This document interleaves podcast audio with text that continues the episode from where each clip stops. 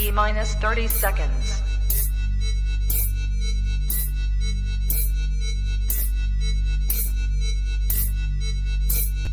T minus 20 seconds.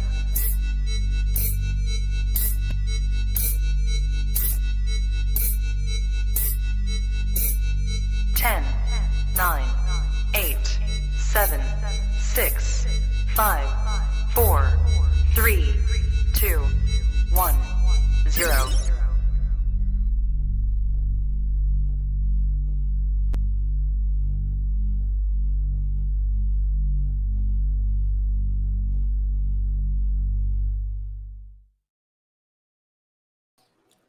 You are now tapped into the coolest reptile podcast in the world. Welcome to the Trap Talk Reptile Podcasts presents our Monday night's new breeder on the block series. I'm your boy MJ. What is good? If this is your first time tapping in, do your boy a favor. Hit that like button, hit that subscribe button, smash that notification bell. That way you're on top of every single podcast I drop here on this channel. I drop uh reptile podcasts on Monday, Thursday, and then Sunday all about reptiles. If you're into reptiles, keeping, admiring, breeding, any of those, then this is the right place to be. I only bring the best of the best out there in the game, either up and coming or already been in it to this channel. So you don't, I'm telling you, you don't miss, you don't go wrong when you subscribe to this channel. If you happen to listen to Trap Talk Reptile Podcast on any of the audio platforms such as Apple Podcasts, Spotify, um, Google Play, um, I already said Apple, Jesus. Anyways, if you listen to me on the audio platforms, do you do me a favor also? Please don't forget to rate, review, and subscribe. Um, and anywhere you listen to this podcast, thank you so much. I got to say, anyone who taps in, um, even if you're a non subscriber and you just happen to come because you know what you're listening to is so goddamn golden, thank you. Appreciate you spending your life with me. Loving this. I'm having a good time. I'm having fun. But boy, do we have a fun episode ahead of us for this new Breed on the Block series. Long overdue. Uh, Trap Talk with Mosh Balls. I cannot wait. It's going to be epic. Shout out to everyone in the early birds. I see you guys. I'll get you guys in just a second, but uh, you know how we get things cracking on this episode. Uh, if this is uh, okay, this episode is brought to you tonight by Clutch.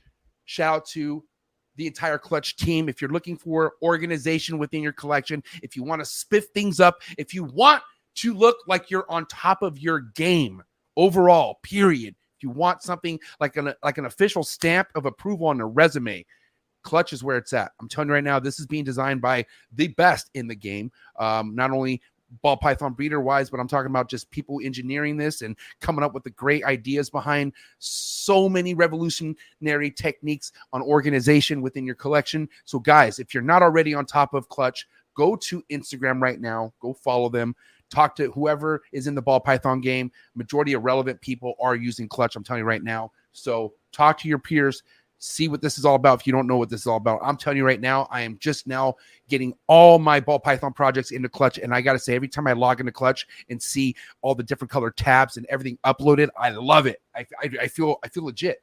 So uh, Justin, Sebastian, again, Summer, the whole entire clutch team, keep doing what you're doing.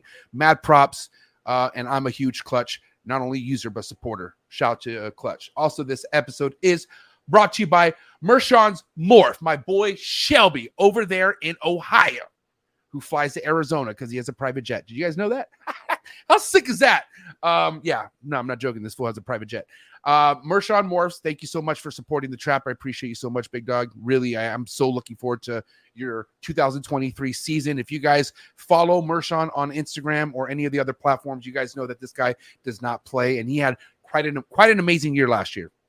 Really put his uh, name on the map, um, bigger than it's ever been. I feel like so guys, don't be the ones late to the party. Go see what Mershon's Morph's all about. Head to Instagram right now. Go support my boy Shelby. Definitely the best car driver in the game for sure. I challenge anybody in the reptile game to to race Shelby on the racetrack. I'm not joking. He'll smoke you. But yeah, thank you to sponsors. I love you guys so much. And also, if you out there are looking for exclusive content, if you just want to get more behind the scenes of what's going on here at the trap, if you want to tap in to over 160 trappers, people a part of just an amazing community that's being built, um, please consider going down to the very first link you see and join the Trap Talk Patreon family. As soon as you join the Patreon family, you do get a link to the Discord which, like I said, taps in with over 160 trappers, and you can do what you want as far as talk about reptiles, sell, buy, look for, uh, you know, be, be, you know, we just take care of each other. That's what I love about my family, man. We just take care of each other. Nobody gets scammed on, and yeah, we're just really here about the animals. And I love all my Patreon members. I love you guys so much as much as I've been sleeping on my vlogs, I have been sleeping on my exclusive content for Patreon uh, members. But guys, if I could get two new Patreon members tonight on tonight from this episode, I swear to God, full blown exclusive content back on my shit for Patreon members, and I'll start putting out my vlogs. Uh, okay, guys, I'm not to do that anyways. I'm just kidding, but it'd be cool. Come on, two more. That'd be great. I love you guys so much.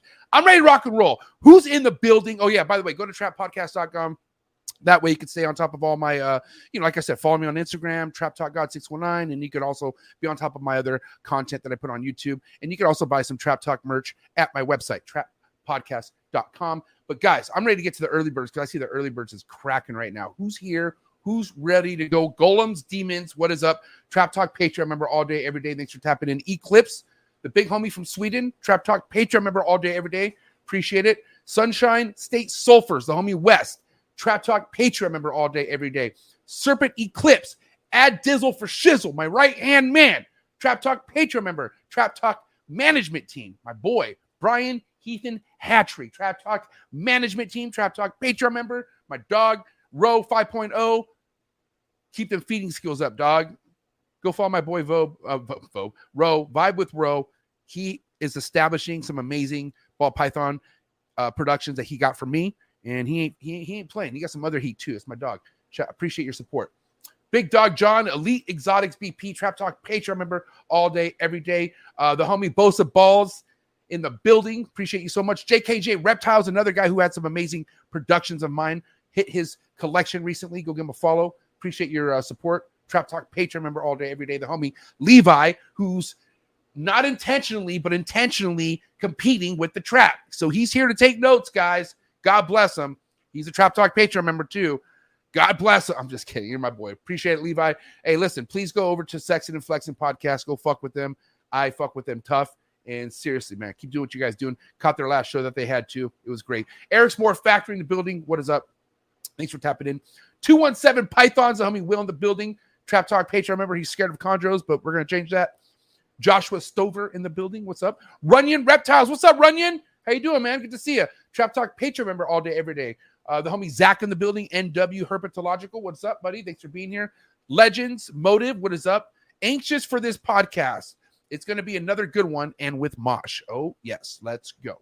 I'm assuming Mosh is Michelle and Josh. Uh, call me if I'm wrong. I mean, either that or they're into some sort of like weird dessert or something, or I don't know. We could talk about it. Mosh has to be it, right? Who thinks that's what it is? I think that's what it is. Don't get all weird on me, guys. Don't not, nothing sexual. Uh, Julio Fulio, Trap Talk Patreon member all day, every day. Thanks for tapping in. Aurora in the building, my girl. Trap Talk Patreon member all day, every day. Deviant Glass in the building. Trap Talk Patreon member every day. Big Mike, Trap Talk Patreon member. OG Trap Talk Patreon member. He's one of the very first few. And look at this. We even have early birds who are the guests that are in the building mosh balls, and they're right. Why don't we get the likes up, guys? Let's start right now. 50 ish people in the building. Let's get the likes started right now for these uh, this lovely couple because I know you guys are excited for this episode. The homie Chad 2 in the building. Trap Talk Patreon member all day, every day. What's up, Chad 2? Aurora, I already said hi, Aurora. Oh, you got Aurora almost got me. She almost got the double, the double dip. Scale fins and feathers, the homie Josh, Trap Talk Patreon member all day, every day. Josh Fields out in the fields. Uh, Joe DeStefano, Forget about it. What's up, buddy? Trap Talk Patreon member all day, every day. And look who it is Troy Schroeder. Troy, where have you been, buddy? Um, God, listen, I want to, I wish I could hug this guy right now. I really do. I want to say, Troy, uh, without getting into detail and without anyone thinking weird, I appreciate the message you sent to my wife. Um, hey, yo, no, it wasn't like that. I'm serious. Troy, I love you, buddy. There's really not too many people in this hobby like Troy Schroeder. Okay, I, I am dead serious, I, and I've already said this before. He's done such a kind-hearted thing to my best friend and someone who means the world to me. But Troy, God damn you, man, I love you so much. I'm a big fan of this guy. You guys should be a big fan of him too. Um, best dress balls, Troy Schroeder in the building. Um, right now, he's holding the championship of this episode for celebrity appearance in the in the chat. So thank you, Jacob Letter Better Fetter Trap Talk Patreon member Trap Talk Professor Morph professor of the ball python game right here. Don't sleep on my boy Jacob. Go tap in with him right now. Just had an amazing episode uh, with uh, John Feely. Fuck yeah, remember. Sorry, John. John Feely, Feely's clutch. Good job, Jacob. Appreciate you. Keep killing it. Seriously, keep killing it, dog. Proud of this guy. Trademan Exotics, my dog right here in the building. Trap Talk. Patreon member all day, every day. Wise guys, what is up, wise guys? Luke in the building. What's up, Luke? Miggy Morphs. Mickey, Mickey, Mickey. What's up, Miggy? Hey, I had a good time with Mig. Uh, apparently, there's a new name for this guy going around these NARBCs and super uh, these super shows. They're calling him the new Miguel Garcia.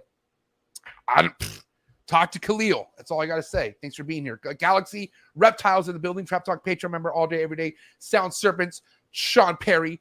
Trap Talk Patreon member all day, every day. We're to end this in style, man, because, you know, listen, time is money. And I got money on the other side of the line right now. Chip Indo for Shindo. Trap Talk Patreon member, Big Mike, Herp Collectors in the building, Brandon Hernandez, Trap Talk Patreon member. Guys, it is game time. Strap up, buckle up, get something you need to get your mind right if needed, but stay hydrated, drink some water. Whatever. It's going down. It's Monday. New Breeder on the Block series with Josh and Michelle of Mosh Balls. Episode 310. I don't play. Let's go. Chee. Ready for do, do more in the future? Trap Yes. Talk podcasts? Yes. Man, Only Trap Talk, exclusive. coming. exclusive. Oh, So stop calling us. Rub the spot, get the club to pop. When I come up with the crop, gotta love it, love it or not. I'm hot from the hop to the rub the spot, get the club to pop. When I come up with the rub the spot, get the club to pop. When I come up with the rub the spot, get the club to pop. When I come up with the spot, get the club to pop.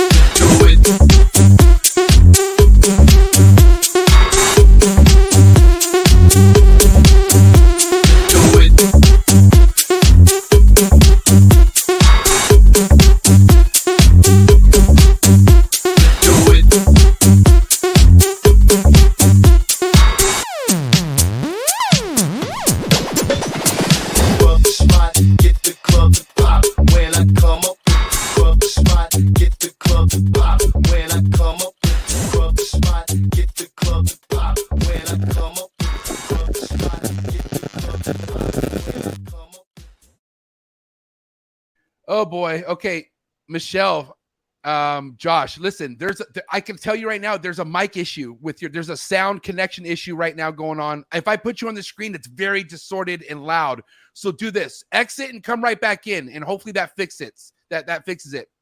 All right. damn, I'm so glad I heard that. I'm gang, dude. I'm so gangster at this shit. God damn. Hey, listen. They have a little audio technical difficulty on their end, but here, dude, they're already back. Here they go. Guys, can you hear me okay? Can you hear us? Yeah, okay. Yeah, there's a are you are you connected to a mic? What are you connected to? Yeah, we're connected to this one. Okay, there might be a wire problem because I I don't know. Let's let's roll with it, but um Is Yes, it picking yeah. you up? yeah, it's like yeah, it's like it's like very distorted. It feels like there's like a antenna. Um let me do this real quick. How about this? Hold on one. Hold on one second. Yeah, yeah, take your time. Take your time. We'll fi- we'll figure this out. I did I did not get this problem on sound check. I don't know what. it No. was. It's all good. We'll fix it. Easy fix. Easy fix. Hang tight, guys. Hang tight. Yeah, probably just disconnect from that mic if you can. And maybe- maybe use your computer uh, mic, or if you have it, I don't know what you're on. We'll get there.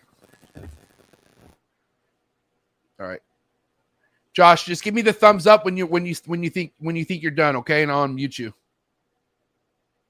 All right, guys, don't trip. We're getting this together real quick.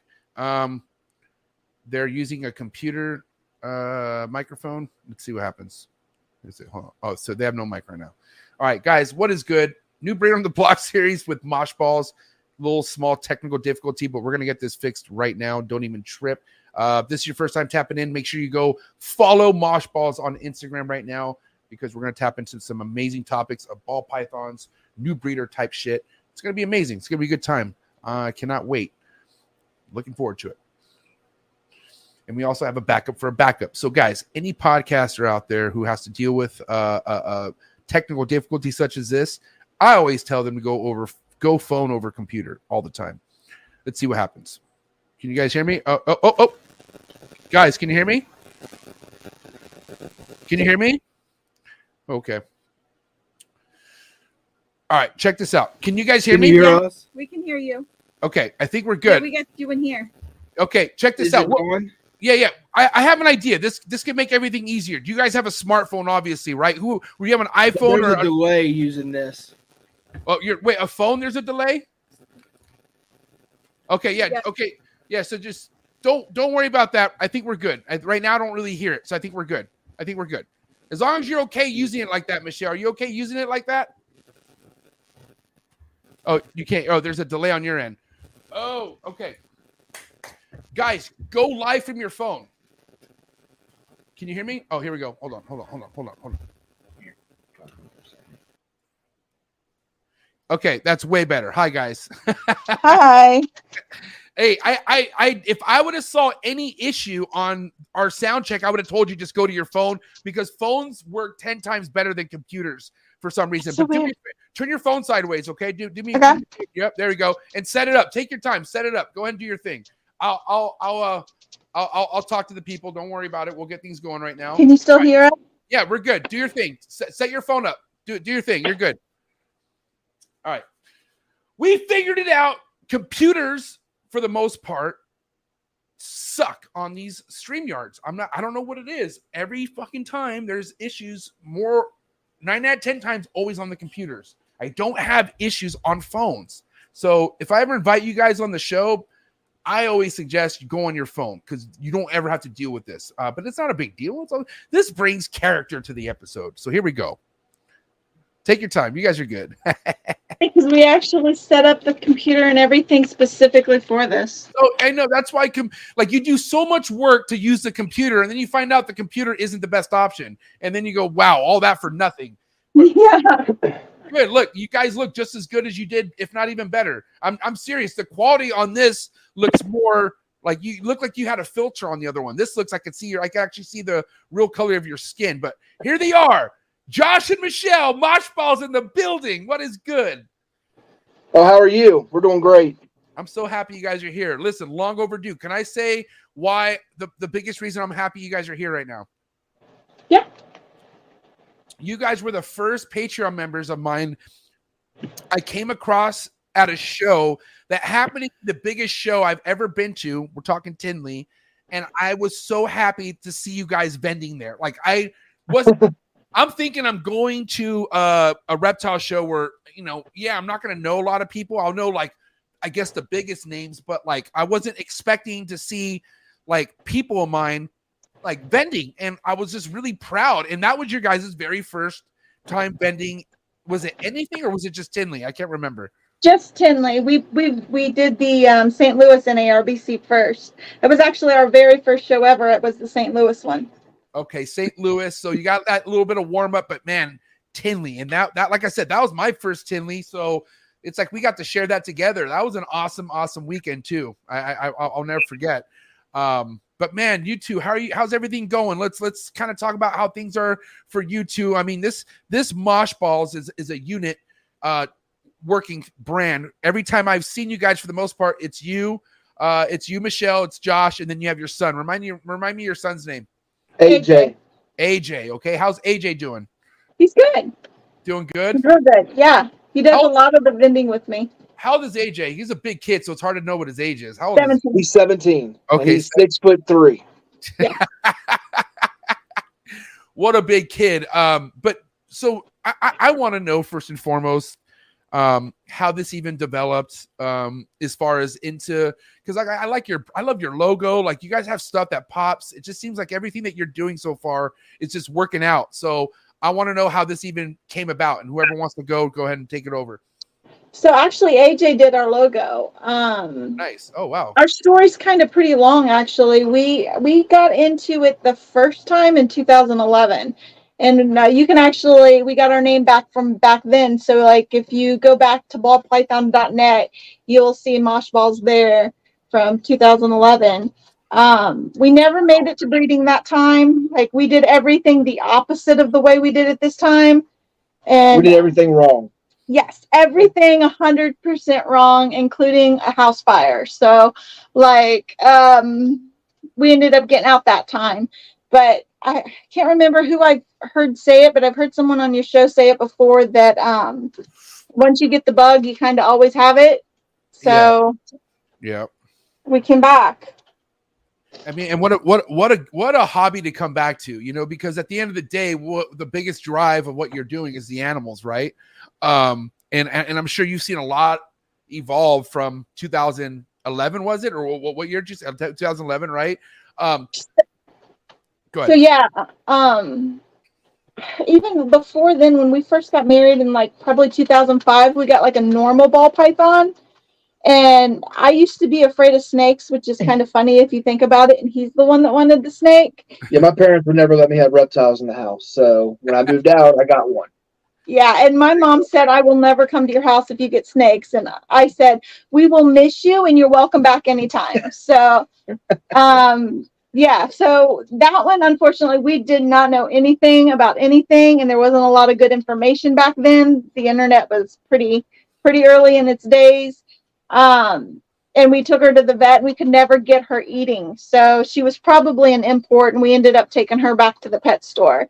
But at that time, we started researching piebalds, and piebalds were like $25,000 back then. It was just like, oh, well, that's never going to happen. And then when we came back in 2011, we ended up, want, we wanted us um, um, a bee, just a regular spider pastel. And uh, like my dream snake at that time was a blue-eyed Lucy because they were all the rage back then. And um, we we only had simple simple animals at that time. Our biggest thing, our biggest project that we got into was we could not find a female Mojave to save our lives. And we drove all the way up to the Columbus show after spending months looking for one. And we spent six hundred dollars on a single gene female Mojave, and she turned it out to be a mouser, a mouser. So a mouse. I see. I, I've never, you know, I don't know. I, I and this is nothing to um knock anyone's technique because I just don't know what it's like in different parts of the the country. Like I I don't I don't have to very I don't have to face any crazy cold fronts and. I feel like if you and like I said, this is just me talking uh, because there's been a couple breeder males I've taken in that were mousers, quote unquote. Like, and, and, and then I also I was told that they're these males were purposely kept on mice because that's what keeps them lean or something like that. And I was like, well, I, I mean, I don't know. Like, I guess that's, I guess a, a, a way, one way of doing it. But I, I have, I don't want to say beefy males, but my males are pretty filled out. They're on rats and they all breed for me. You know what I mean? So, long story short, of course, the, the, the snake that I got from a breeder who was on, who was a mouser, wasn't even eating the mice I was trying to give it. So, yeah, you know, I, I, I went to, uh, I went to a route of just try giving it a rat, but I also waited three weeks. I didn't I gave it no food at all. I just left it alone for three weeks, tossed in a rat pup, and then boom, it took it. And I was like, holy shit, you know what I mean? Um, but also it all depends on how important it is for like a female, right? We're talking females. It is kind of crucial for that snake to be on rats, I would think, right? I mean, I'm not gonna say you can't Yeah, yeah, but but that exactly it's gonna it just ensure better health and better I would I would think, right? I mean, what do you guys think about that? I think now we have two females that are mice mousers now, but we breed mice, so it's not a problem. We just give them more, um, which is ironic because one of the mousers we bought her and her clutch mate, and her clutch mate will eat anything, absolutely anything, and she's just she's extremely picky. But um, they're gaining weight. They're doing good. Um, but back then we didn't breed mice, and like like I said, we were still new into the whole thing, so it was it was not going to ever happen with her. I don't think so. Yeah, you know, just because I, I, that was one of the biggest fears coming into the game is like, oh, what am I going to do if I get a snake that's just stuck on mice? You know what I mean?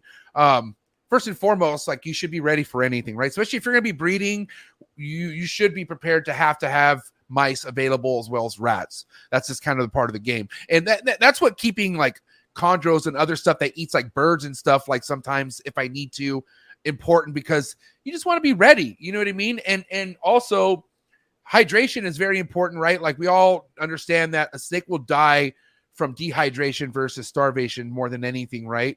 Um, but if we're talking about snakes that we want to basically breed and make another version of, we want it to have it in the best condition possible, you would think, right?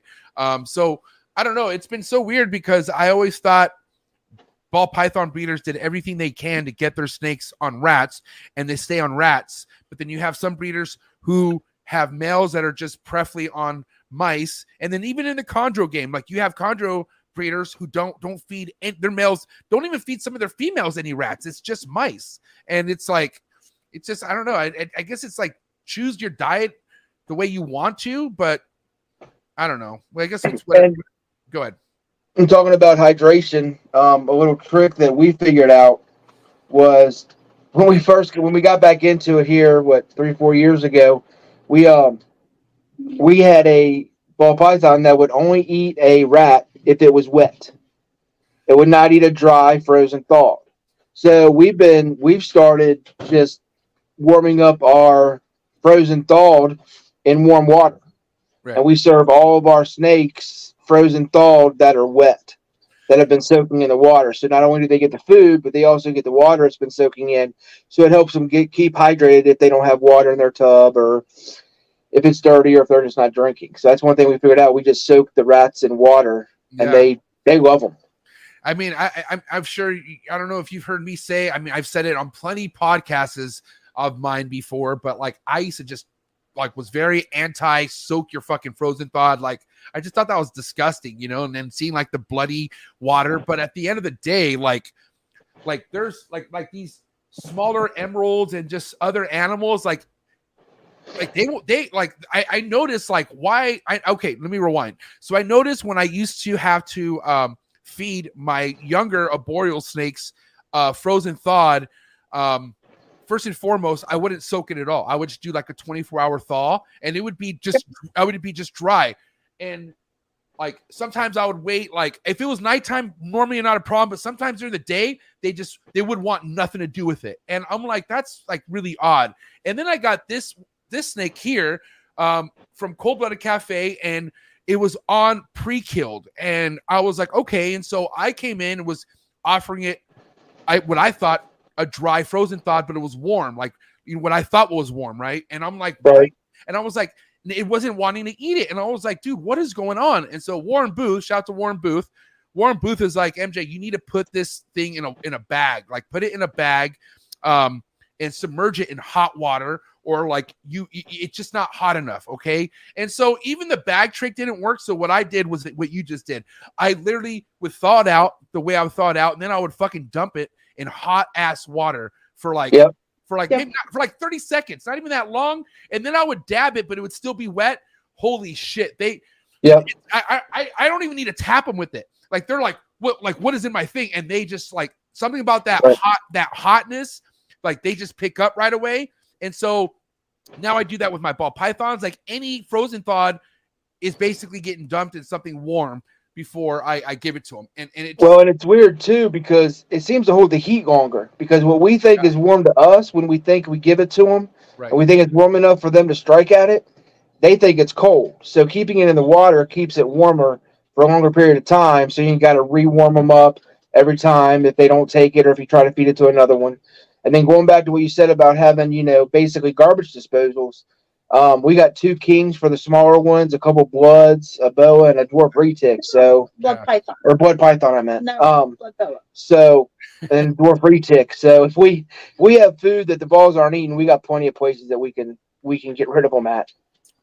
that's also the beauty of keeping a diverse collection. Um, you know, I, I that's why there's people who just and there's nothing wrong with just working with just ball pythons, but goddamn, you know, you're gonna run into uh, some leftovers here and there just having just ball pythons. It's good to have those garbage disposal, and also too, like I know there's people who have quote unquote ball python garbage disposals, but I don't think there should be any ball python garbage disposals. I don't think they're, you know, depending on where they're at, maybe an egg development, but it's like if that's not the time, I wouldn't I wouldn't overfeed a ball python, even though they can handle it, right? I don't know. That's just my take. But I love I love having stuff. I love having stuff on deck ready to go. If I need to toss it something, um, like a retic or something, that'd be great, you know. But uh, um, oh my God, remind me. I, I we're, we're talking retics tonight, just so you guys know. I hope you guys are ready for that.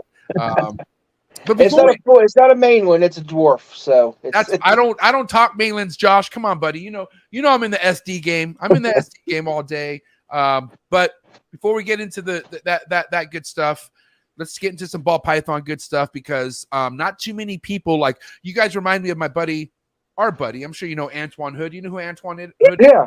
good what a guy right we all love antoine but antoine i, I respect him so much because he came into this game um 2010 uh took his took his licks um separated then, then came back in right so since you guys are basically on that same story line of him in this ball python game what were the first moves you guys made uh, coming back into this with the mindset of wanting to make this a business All right. Go ahead. All right. So before I get into that, I need to say why. So the first time around, we didn't have a lot of money. I was stay at home at the time. So we had homemade racks and we had like the Econo line for like the PVC with the no sides and like, you know, as baseline as you could possibly get. Right. And the problem with that is the the snake rack I built caught on fire. The um the other one that we did the Econo line, the room wasn't to temperature, so the the um the environment wasn't warm enough that they got a respiratory infection. So like basically everything that you could go wrong did go wrong the first time. And so we had like the vet bills and like the having to like open a snake's mouth and do the medicine thing. It was it was super fun. Um and at the time our kids were little this time around when we came in i work full time he works full time that's not an issue so before we got high end animals we got the equipment and the other reason was the thought was if we did have to liquidate again this time the ball python market always goes up and down and so the equipment the equipment always holds its value so the thought was if we had to resell this stuff again we'd get more of our money back. And then I would never have to worry about having to upgrade later down the road. I'd be ready to go. So that was one of the things we did. Right. Uh, and and ah, man, you know, it's that's what I'm saying. That's one of the benefits, I guess, from having to be in this at one point and then coming back in because you're right. Like if you are invested with so many snakes that all of a sudden aren't the game plan no more, it's it's it's stressful to have to get rid of all those snakes. You know what I mean? Um, and it just kind of puts a damper on things a little bit, you know. And so, um, the year what what year remind me though go like what, what was this year when you guys came back in your son made the logo for you guys what, what- when was this It was 19. 2019. okay Yeah, we came back 2000. So a little over three years. And so we you- had pet reptiles in the meantime, but not like. but you if, if there was a be if there were to be an establishment date for your brand it would be 2019 you would say Our actual logo, yes, Okay. definitely. Um, our name goes back to 2011, though. okay so 2019 come along what homework have you guys done as far as morphs like what's popular what you want to get into who was the geek on that end like let's kind of talk about that who was the big researcher when it came down to what projects you guys wanted to work with That, that's 100% me. let's, Um, let's talk michelle So I I still have the book. I'm trying to see where it's at. I don't know if you can see, but like I think it's up there. I have a massive. Uh, it's hard to angle this thing. A massive book collection up there, and they're not even all up there. Um, but i got four um, some of them go back. I have the um, Ball Python Designer Morph, yes, the original book, the first edition that came out. okay Yeah. back back in 2011 i would just sit and read that thing and go oh if we take this we can cross that and we can get this and like i memorized all the original morphs and all the c- all the combination names like savannah and pewter and you know uh, bees all from back in the day and so like the old morphs i don't have a problem identifying they're pretty easy um but now we've got so many great new things that um like right now, like the hurricane, I'm super excited about the hurricane for codom. Um, but yeah, I, I do most of that. Most of ours right now, though, to be quite honest, is in some ways I do exactly the opposite of what everybody used to say. And everybody used to say, don't do too many recessives. They, they, they kept saying, stain Uh oh. Is that me or you? Uh oh. Sorry, That- did you lose us? Are yeah, you I there? yeah, yeah, I'm here. Is that me or you guys? Okay, what part? Oh, Okay. I think Sorry. we're good. Yeah, we're good. No, yeah, we're good. Now we're good. Okay. What last part did you hear? Yeah. Um, you kind of broke up there for a bit. What you were talking about the um the designer morphs, like what what what what you know, researching them and whatnot. Yeah.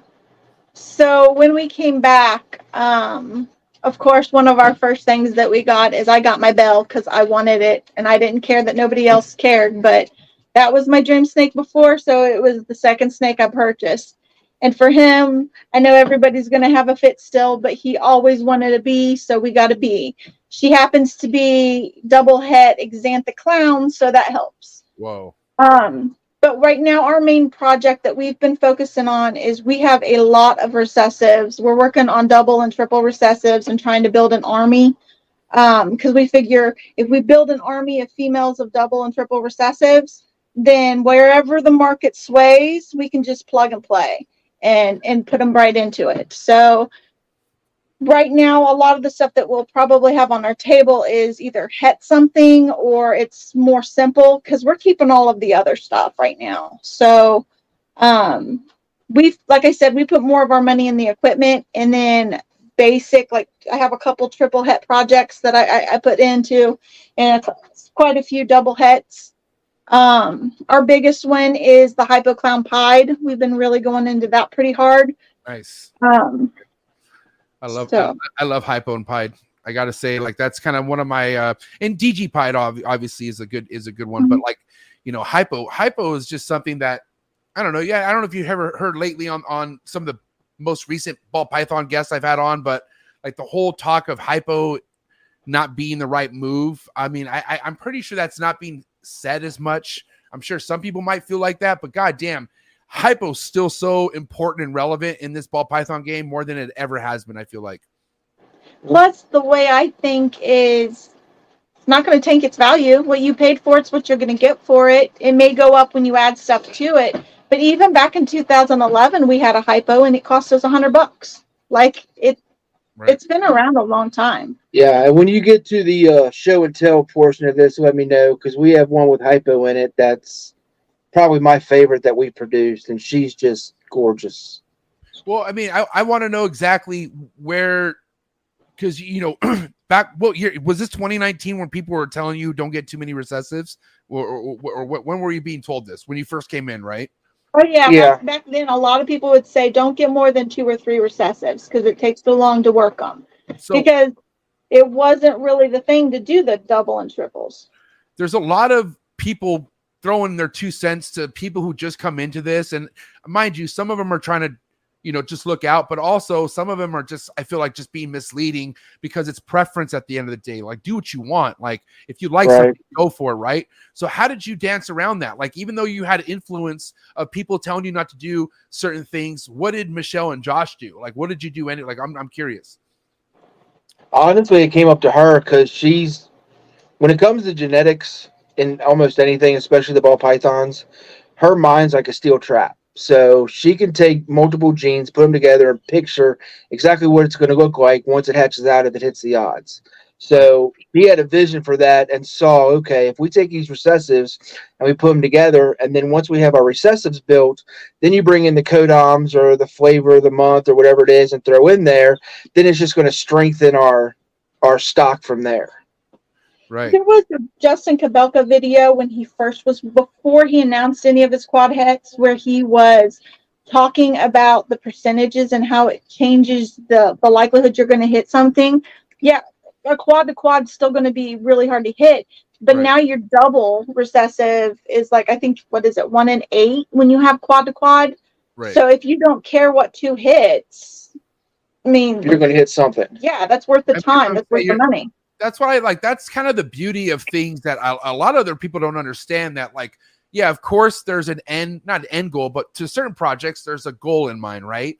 But you don't understand when you're trying to shoot for the moon for some of this shit and it comes down to you pairing hets you may not hit what you want but i guarantee there might be something you hit that you i mean dude justin miguel levance mark bailey Mer- mershon morse they all do shit like that all the time they also like they pull stuff they pull stuff out of clutches that are just like maybe sometimes even better than what they were trying to go for. Like you just never know sometimes. But that's the you know you gamble big, and not only are the first place first not only is the first place prize ginormous, but even like silver, bronze, and like anything under it's all worth it in the end. I feel like you know what I mean. Um, but you know, like I said, there's, there's levels to this, and you, you just got to figure out how much you really want to go on the you know not only you know not only the risk of hitting number like you know the odds but you know patience is everything right guys and let's be honest even people even people who've been doing this for a long time still have no patience like they want you know what i mean like they just want to hurry up and get to that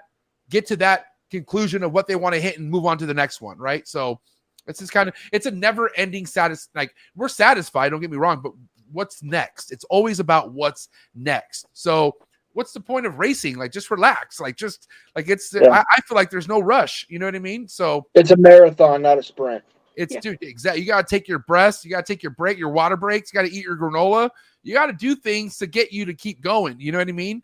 Um but you know a lot of people guys have different ways of looking at getting male ratio or excuse me female to male ratios when first building their collection. How did you guys establish that? Did you guys just go all in on females and wait to get males later or did you do both? Like how did you guys do that?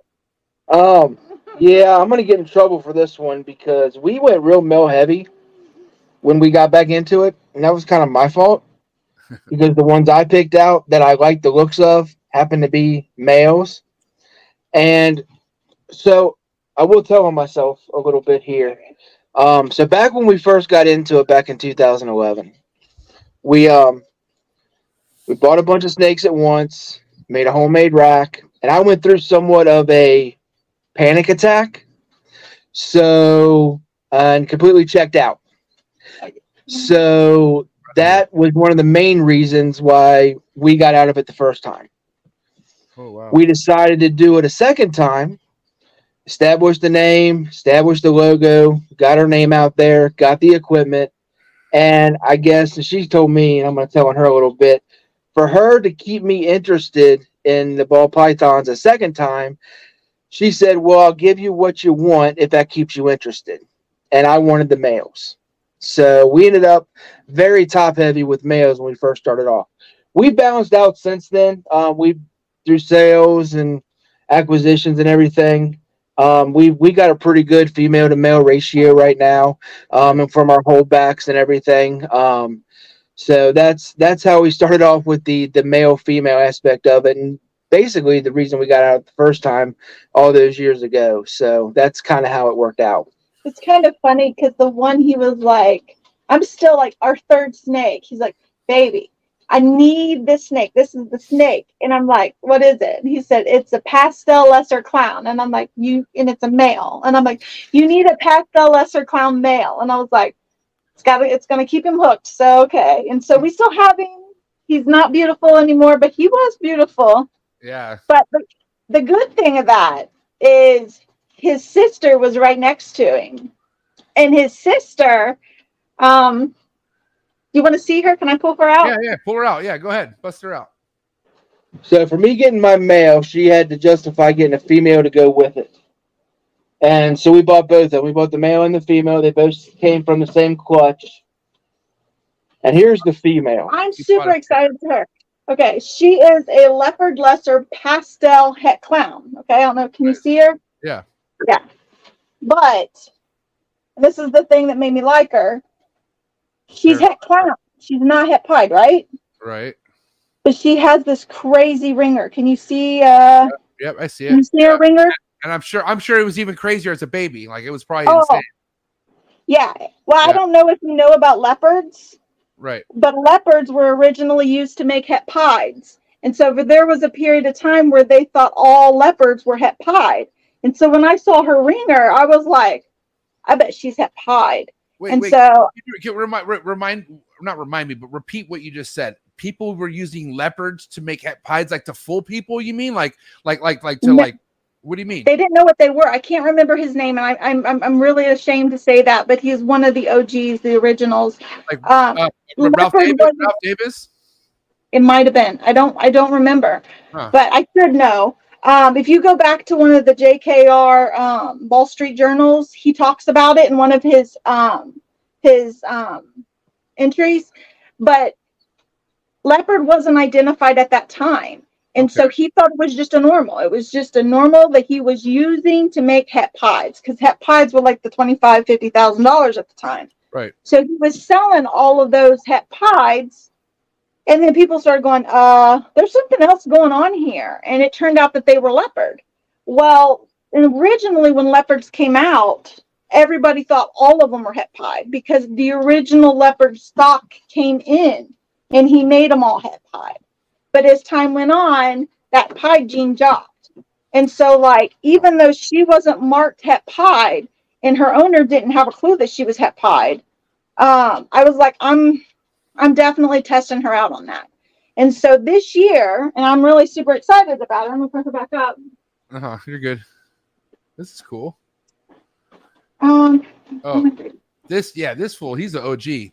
Grade Graz- Graziani. I think it's this dude because this guy's done a lot of legendary shit like that. yeah, that's it, Greg. That's Right. probably why I can remember the name. It's complicated. So she this year, where is it? So she's double het. I'm assuming. Well, Well, we, we bred her and had a clutch and came back hoping to prove it out. We bred her to my clown double het hypo pied.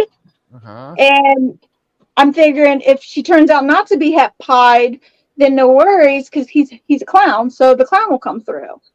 And then we opened the clutch, and only out of the seven, eight, was it seven? Seven. Out of seven, only three. Was it three? No, she only laid. No, it was seven. Out of seven, four went bad, and three made it through. And when we opened it, we got an all white snake, and we were like, "He's just recessive. He's a normal clown het pied het hypo," and I had no clue. I totally forgot. I totally forgot the lesser pied thing. And so when I put it on Instagram, everybody was like, "That's a lesser pied. That's a lesser pied." So she proved out het pied. And so this snake is my favorite I've produced because it could technically be a pastel leopard lesser clown pied het hypo. So But you can't tell because it's all white, so we don't know if it's got the clown pattern in it or not until we breed her. yeah. That's, So that's cool though. yeah, and she's at least hundred percent het clown. I mean, either way, like those are fun snakes to hold back. You know what I mean? Because those snakes, you get to like first and foremost, you probably won't get the true value of what you could get of that snake because you can't prove what it is quite yet. But that's why it, it's all better just to keep it. I have I made a snake like that last year, a blue eye Lucy pied with like possible calico banana and all this other shit in it, but I can't really prove that out. So I'm just gonna hold on to it. But that's sick. Uh, That's and also you don't really know. I mean, you're gonna obviously are you gonna do the same pairing with that again uh, the next time, or what are you gonna do next go with that with that female? I'm curious. Probably the same thing, right? Yeah. I probably will do the same pairing. Um, I want to do the genetic testing on the male he picked up from the same clutch to see if it's actually a clown het, het pied. Uh, because if he is, that's going to be worth more money. I might actually keep him. Right. Um, And we did black and we did black lighter. Um, it was just real faint as far as the um the pattern goes, so we still There's can't with the much black light. There's not um enough pattern on there to tell whether or not she's got that clown pattern or not. yeah.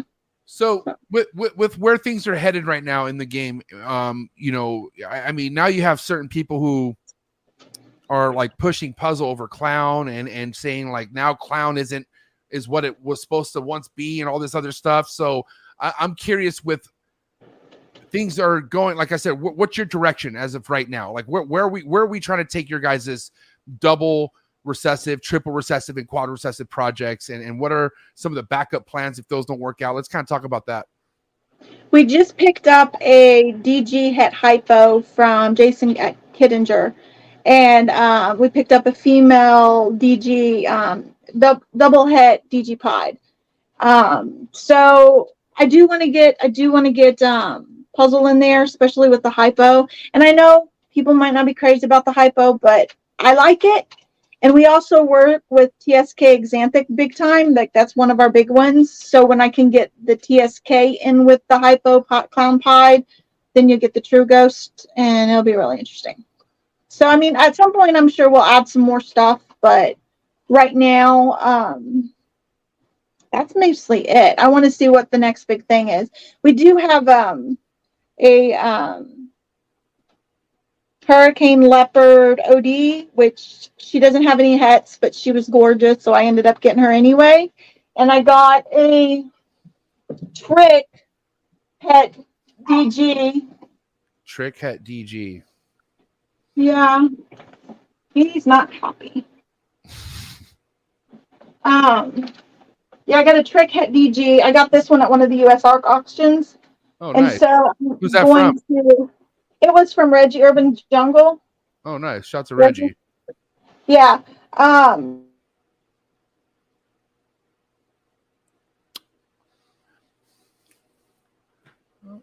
We're glitchy. Is that me? I think it's you guys. Uh oh. We're in the Matrix. Damn. The trick is playing tricks on us. It's not me, right, guys? Just so you guys know. If you guys ever, if it is ever me, just put, just put, just say MJ. That's it. Next time, just so, so we know. But looks like they're glitched up. I am um, very curious about Trick.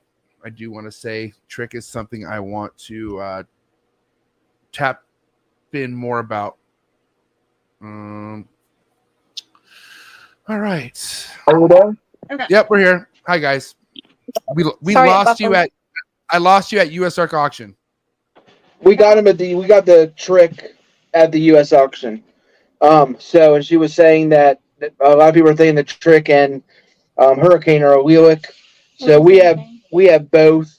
So we're gonna try that out and see what we get um, pairing the trick and the hurricane together. Oh That's shit. so. So they say Trick and Hurricane is the same thing. I've heard Trick, Hurricane, and Blitz are all the same thing, but I don't think it's hundred percent the same thing. I think it might be like allelic because I think they said that this does do a super form, Right. but I can kind of tell a difference. The Hurricane does more of the Loki head, and the Blitz is more like just like all over. Broken up. So, or the Trick. I'm sorry, I have Trick. So, Yeah, you know, that's that's another good thing about it's like a good thing, a bad thing. And what I mean by that is like I just had Corey Woods on last Thursday. Shout out to Corey Mhm. Woods, and he's like super like he's a very orange ghost advocate. Like he's like loves the orange ghost and he's a big believer in it. And so am I, right? But then also you have people who are like, well, it's the same thing as hypo. Um, it, it does Yep. it does create when you do orange ghost to hypo, you make what I feel like is a really cool looking hypo. I think it's a really awesome uh, version of it. But at the end of the day, let's be honest. If you just label something hypo, I feel like it's going to sell better than orange ghost for some reason. Call me crazy, but what do you guys think about that? our our line is Orange Ghost, but we started calling it Hypo because it's less confusing. I That's what feel like, and that's what they call them in boas, so that's what we just went with. Plus, I mean, I know the the green ghost can go into it, or at least I heard it's allelic, but I don't have any. I, I like the orange ghost more than the than the green ghost. I mean, that's what I'm saying. Like, even if it's not quote unquote compatible, there's some sort of like resemblance of something. You know what I mean? Like, I like I could whip something out that was a orange ghost to a hypo that smacks on a whole nother level of a hypo. You know what I mean? Um, so yeah, it just seems brighter. It Right, it's- yeah, the brighter. genes brightens up everything a whole lot more. yeah. Yeah, but but but it's just the unfortunate thing. It's like you know, if you really believe it's Orange Ghost, you, you almost shoot yourself in the foot by calling it Orange Ghost on Morph Market or something. Because, like you said, it's gonna be it's gonna be confusing for some people who just get into it and they go, "Well, I have hypo, not Orange Ghost. I don't want that." You know what I mean? And it's like, Right. dude, no, that goes perfectly fine with hypo. I feel like I would like eh, I, I would encourage you putting Orange Ghost into something with hypo. I really would. yeah. I remember when we first had our first hypo back back in the day, and I was learning that you could do the green ghost and the orange ghost and all of them. But then I was like, and then there's this thing called desert ghost, like it's not even allelic, and I was like, well, I don't, I definitely don't want any of that. Well, yeah, Yeah, hindsight's twenty twenty on that one. yeah, hundred percent. I was at I was at I was that dipshit too, guys. Don't even worry about it. I, I 2017, I had DGs in front of me at a show, and I think they were like 275 or something like that, Yeah. or something, something.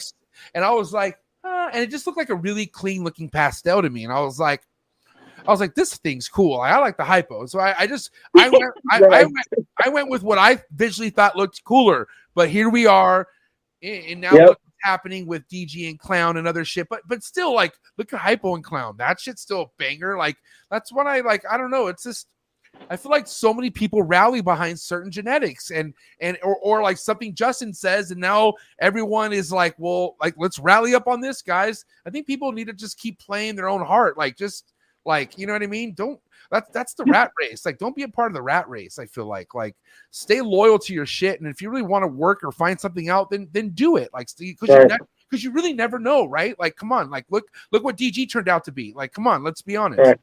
And that's another thing too. We we were fortunate enough. We went down to uh, Justin Kobylka's and saw his facility and what he was working on. And I tell you what, do your own thing because if you don't, if you're chasing the top dog, he's ten steps ahead of you by the time you even reach where he was three years ago. I tell So you, you're you're never going to catch him. he's got so many good recessive, like the black xanthic. Oh my god, I know. It, It's just insane. It's a real life like adult candy store for like, but Yep. it's not candy, it's reptiles. You know what I mean? And and and it just doesn't Yeah. stop. Like he'll just and one thing I love about Justin, um, because I went, I've been to many other breeders facilities, and this is nothing against not knowing where your stuff's at, but I gotta say it's very impressive when you walk into a building with those many snakes, and this guy could just beam shot to whatever snake that you're trying to bring up. Like he knows. He knows where everything's at, and you want to know why? Because he's obsessed with that room.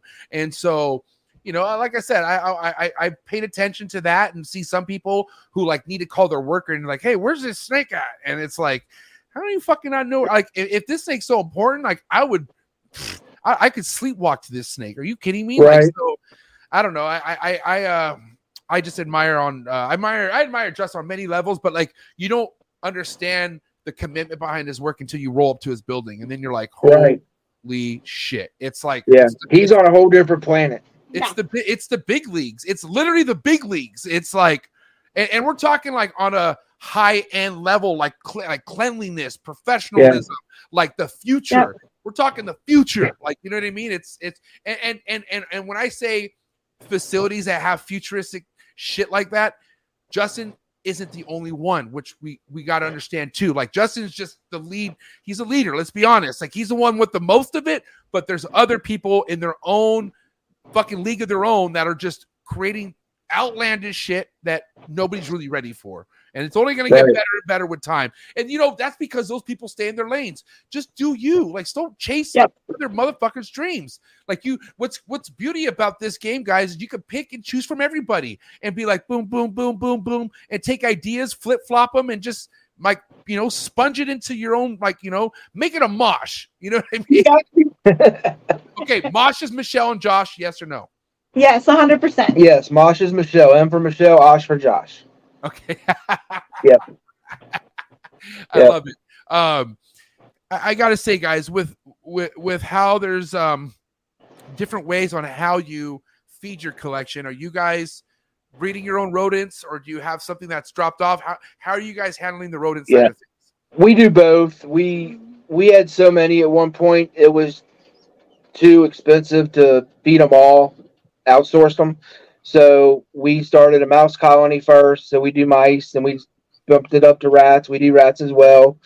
Um, and those are basically just the ones we. I put down some if they if they start getting out of hand, but most of the time those get fed to our live feeders, and we still outsource frozen thawed. Um, Yeah, we keep a full freezer. we I got a, a full deep freeze down in the basement just filled with frozen thawed that we buy elsewhere. Yep, and we rotate it out. We have ones that always get the big rats, and then we have ones that um will mostly eat the mice and then we give the rats if some everybody else don't. But we also, like I said, we rotate the live and the frozen, so they get a, a mixture of everything.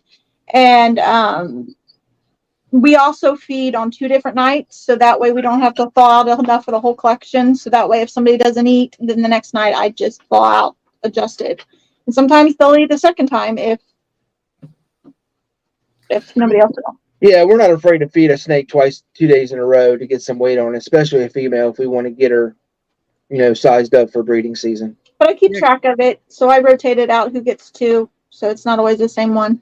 I definitely want to retract the way I stated my statement about like ball python garbage disposals because at the end of the day, there are certain snakes that get double, like double doubles and shit like that. You know what I mean? Like, you know, Mhm. it's just, it's just not. I don't have one. I don't have a designated ball python that just gets all these leftovers. Is what I'm saying. But god Right. damn it, god damn it, if there's an extra one and it- and if there's if I have leftovers and there's some of those ones with their face still sitting there, oh, you want another one? Well, here, God bless you. You can have another one. You know what I mean? Yeah. especially as especially as babies you know what i mean they want to man take off let's go you can let's let's let's do it um but your guys' first meal to a ball python is what what do you guys like to what's the first approach on that Pinky, I I take care of the babies when they get hatched out. Um, well, hopper, they they all get offered and fed um, live mouse hoppers. you, Um, said, you said pinky though what happened I'm sorry, I He's missed wrong. I misspoke. It wasn't pinky; they were mouse hoppers. So, and depends on how big they are. We've had some come out that were just small, so we get the small ones. But they they get live mice. Um, their first, I don't know, three or five meals, and then we try to get them on frozen thawed. And sometimes it takes a while. Um, but we've been very fortunate. Out of the clutches we've had, there's only two. Um, we've had to do assist feed, um, and they're both thriving now. So right we've I've gotten really lucky with the hatchlings as far as feeding goes. Yeah. Yeah. and what's your guys' take as far as you know the the the the, uh, size of a meal you should be offering an adult female ball python compared to a male ball python i mean do you guys keep it the same or is one getting a lesser meal like how's that work with you guys When you were talking earlier about, you know, certain snakes are on mousers, but you try to feed them rats anyway. I'll tell you right now, we have males because we don't really, and this might sound bad, but I'm I'm gonna say it. I, I don't care how big the male gets as long as it's breeding size. So if that's all they want to eat is mice, I'll feed them mice all day long. Um, females, on the other hand, I'd like to get them on rats, but the ones that we have eating mice, they get fed more frequently, and they get fed the biggest mice we can find. sometimes So yeah, sometimes we'll feed the pregnant ones because they're the bigger ones. Um, but as far as the males go, they want to live on mice and they stay at five, seven, eight hundred grams. I'll feed them mice the rest of their lives. I feed them rats too. Like I feed them frozen thawed rats too, but that's not their main thing. Like we, like I said, we mix them up. Um, the other thing is, um, I'm blanking out. I'm blanking out. I'm totally blanking out. I'm sorry, I lost it. I have ADHD and me I too blanked out. Yeah, totally just lost it. It's gone. don't worry we have our powers too don't even worry it's all good Oh, Um, no. Uh, That's why- focus is great. That's why she's the genetic wizard. Obsession is great. um you, you, you know i don't know because I, I i feel like it's just i don't know it, it- you have to see what you visually think is working best by that animal like like josh was saying if this snake only wants to eat mice then i'm going to give it mice if and that and and and if it is shedding shitting growing doing its thing off the mice then that's what you got to do by it it is what it is you know what i mean um but you know also at the end of the day it's just like I don't know. You just you just have like like I was talking about earlier, like you know, things like this might have the more your collection grows, the more you might have funny stuff, or you might have like, oh, this is a picky one. It's up to you to realize what animals like what. That's why you have to pay attention to these things, Yeah. right?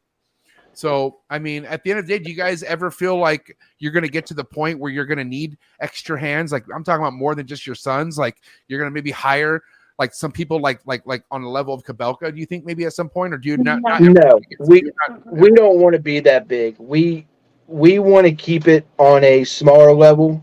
okay. Um, our our goal is quality over quantity. I would rather have fifty or sixty high quality snakes than have five hundred medium or lesser quality snakes. so That's this that's the move. Uh, the past six months, I guess, we bought a collection, and so when we took it on, it doubled the size. You bought a Mhm. collection. Yeah. Yeah, it wasn't it awesome. wasn't a crazy collection. We were just trying to get more breeder females at the time, and um, And honestly, we had a, two big shows coming up. One of them was Tinley, and we didn't have much stock to sell because we're holding we're holding all of our triple recessives back. So Wow. we needed some stock to bring to the shows, and we needed some more breeder females. So we bought about a, a 55 snake collection off somebody, and um, held some of them back, sold the rest. But the thing we learned is I don't want a ton of snakes because when we did that, it about doubled the size that we normally had. And doing it that fast all at once, and not like hatchlings, I don't say they're easy, but they're a lot easier than full size snakes. Um, so it, it made us realize, okay, this is not what we want. And in the past, probably, like I said, six months, because of that, we haven't been online as much and we haven't been doing everything that we used to do because we just haven't had the time.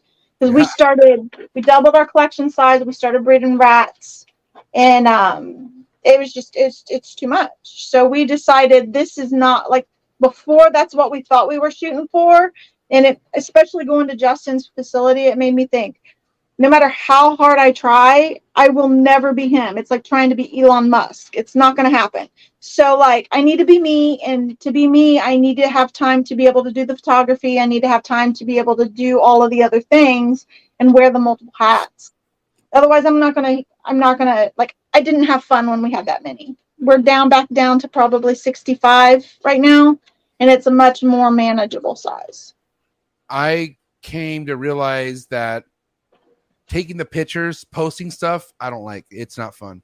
Um, just because I'm I'm a perfectionist. Like I'm like like to me, every photo is gonna have a problem when I when I'm trying to do it for a sale. And mind you, I'm talking about when I'm using like a camera camera because that's what they're all doing, right? They're all, they all got these professional equipment and they're and and and mind you, you could fucking see the difference. You could tell when somebody's using a goddamn real deal camera with a real lens compared to an iPhone, and that bothers the shit out of me. But not with video. With video, iPhone has a really, really good quality video. So I could get away with doing vlogs on my iPhone. So that's why I, I'm very confident that my vlogs are going to get back going because I'm just going to use my iPhone for the vlog and that makes my life easier. But the camera thing, and this is maybe me sounding lazy and just having to figure out certain things, but like, you know, you take a you take all these shots of these snakes. This is what you're supposed to do, right? So let's say you have what do I have?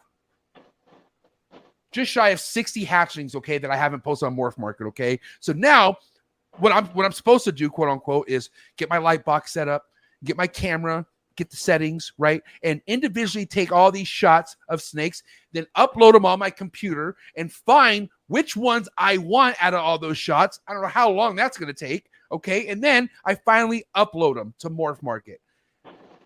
I'm not gonna, and that doesn't even guarantee your snake sells. Like, here's the thing: there's people who have all, there's people who have all this great display and all this stuff, and they they still aren't selling shit. You know, I don't want to say they ain't selling shit, but they're not. They have snakes on there for a long time, so it's just another part. And I don't want to say I'm not passionate. I am passionate, but I put my energy into like so many things already. Now I have to do all that photo shit, and I do. But like I, I wish I could have. I mean, I don't know. I, I'm looking to where I much rather be the hands-on guy and maybe afford to have a picture guy or do like I, that's that's I feel like that's what would make me happier if I could find someone to come take pictures of my animals, put them on a hard drive so I could upload them and do all that for me. Oh, that would make my life so happy versus me doing it the other way around and someone taking care of my collection. Does that make sense? A hundred percent. I think you have to do you. You have to do what you're best at. And I, so like I spent a lot of time studying all of you guys that like are the big icons in the industry and seeing how everybody brings their specialty and their thing in. And like you do the music and you you used to DJ, DJ and so you're really good at learning and asking the questions all the rest of us are wanting to know, but like maybe too shy to ask. And so like that is that's what makes you different from everybody else in the industry and it's what makes you successful is you are being you in front of everything else and then like brian brian uh, cusco he does the YouTube and he does the video and he does this great cinematic videos and the music. he That- brings that's my music that's, that's my big bro right there, Brian Cusco. Right when it comes to YouTube reptile content, he's my very first like like I like I said I used to hate on Brian. Like I used to like eh, I used to be like who is who does this guy think he is? But deep down inside, I was like I want to be him. That's exactly that's exactly what was happening in 2017. I want to say. I totally love Brian. I love, uh, I love Brian so much. Cusco, if you hear this, please drop a message. I love you, Brian, so much. So for I started watching him because like when my kids first started moving out, because my first two have already moved out, I'd watch him on Saturday morning talking about reptiles and all these kids running around. I was like, this is great. It's like like the house is still full of kids. But anyhow, I noticed everybody does their thing. Like Justin Kobylka does marketing. He's a marketing genius. He's just a genius when it comes to stuff like that. And Brian does his filming, and then like um, Brian Barczyk does his uh, passion and his energy and his videos and goes all over. There's only one Barczyk too, right? Like, I mean, we're Right. we're talking like, you know, what's crazy is like, it's not hard just to be yourself. I mean, okay, it is hard to be yourself for some people, but like, just because everyone's basically documenting animals, you you could be your own personality, your own individual. You don't. It's kind of like stop chasing other people's projects. Stop chasing other people's personalities. Like, like don't be afraid of who you are. And one thing I, one thing Cusco's gotten a lot of pushback, not a lot, but like, you know, you don't ever hear anyone talk shit about Cusco ever. Like Cusco is such a, in my eyes, he, I mean, maybe not a saint saint, but he is the hippie of the hobby. So loving, right? Um, but people, people did not like the way he was talking about God on on my episode I, I had it with him and Chris Eaton. And I'm like, but but dude, he feels like that's him and that's what he wants to be and express. And he's st- like he doesn't care. Like he still will talk the way he talk. And I feel like good for him. Like I feel like people need to be how they want to be if it comes to them like like like who should you who should what do you need to be ashamed of there's nothing to be ashamed of unless you're being somebody you don't want to be right Right. And the second you stop being who you want to be, then you you've lost your spark. You've lost your your reason You're- your why Yeah. right And like, so, like for me, when I was in his group, one of the things that they did early on was um, try to hold everybody accountable for doing Instagram, not Instagram, for doing YouTube. So that's when I started my YouTube channel. wow But I found I didn't enjoy it. Like it was like you were talking about about taking pictures. Is I didn't love video editing. I didn't love those long forms. I didn't enjoy it. But Instagram, I freaking love. Like it's short. I can just do it real quick. I can do it in the elevator, and I freaking love it. So instead of trying to be like everybody else doing that thing and not doing as well as them, I just did what I wanted to do. and so that's it. Like, i mean like make it enjoyable. Like even even the animals you keep. Like i said i wouldn't there's no way i would be this fired up about what i do if i just kept ball pythons. There's no way. Because a ball python is it's it like like donnie rapture says it's it's a pokemon card. I mean at the end of the day it's something that like there's really no challenge other than the odds right like we all want to hit the odds but like but what about like you know temperature like i don't know like i feel like if you cycle if you food cycle, if you temp cycle, doesn't matter. Your ball python will breed for you. That's how I feel about ball pythons. It's so laid out. Where's the challenge? You know what I mean? Um, so and, and, and mind you, if you're and if you have challenges keeping ball pythons, then, then don't listen to me. But the people who out there who want more, tap into other species. Like you guys work with boas. Um, you have um blood. Okay, yeah, blood pythons. You have Mhm. you have there's the blood boas. Blood boas. oh oh so no blood python. It's a blood boa. Not blood pythons. No, not the blood sorry. pythons. It's- what what line Yeah. of blood what line of blood boas are they? Who are they from? They're from Vin Russo. Oh, I love Vin Russo Yeah, too. they're, they're from the original line, and that's we got a male and a female, and I know we're breeding ball pythons right now, but as soon as they they get up, I'm really excited about that project. We're we're going to breed those two together. His line of blood is the reason why my blood my excuse me the reason why my boa projects are going to be so niche and small because there's nothing else more i want other than the blood img and maybe a good line of t positive albino. Like that is my like i already have t positive uh t positive albino blood stuff but i i'm obsessed with img img needs to be in every single boa guys. I don't know if you guys know this but img is such a goddamn like beautiful coat on that. I mean, if you want the dark stuff, of course, right? Um, Yeah. but yeah, man, man, and, and- and, like just keeping boas. Like, have you guys had a lot? Have you had a boa litter yet? No, No, so, they're like, still small. Dude, the guys, one I had in here earlier that our IMG Motley Arabesque, um, Poshet BPI. Right. We got her from John Chosmer, but she's only about two years old now. Yeah, too. She's about two years old now, and so she's not even close. Like we're taking them really, Really slow. slow. We're feeding them on the Vin Russo bed where they stay bread shaped instead of round. Right. So it'll it'll be a while before we ever do anything. And I have to just say this so everybody can laugh at me because like Aurora's here and she she was there and she'll know exactly what I'm talking about. We were doing the Zoom call with the uh, Cusco's um, Patreon people where Vin Russo came in and we got to talk to him and he was talking about the IMG blood boas and I was like, I don't know what made me ask it. Like I have his book, I know how he feels about it, but like the light bulb, my ADD, I don't know. I looked at him straight and I was like, oh, so I can I can I can breed my IMG Motley Arabesque to my blood, which is an El Salvador Ron St. Pierre original line um, blood boa, and he, everybody was like, "I can't believe you just asked that question." He was like, "No, no, it's, don't almost, do that." it's, it's almost like it's like, are you trying to be funny right now? Like that's kind of you're like, ha, ha, ha, I was joking. um, no, but guys, I mean, okay, what I'm trying to say is, mark my words. Please remember this because I know you're going to get a boa litter at some point. You never will forget the first ball python clutch. Am I right? Right. Right.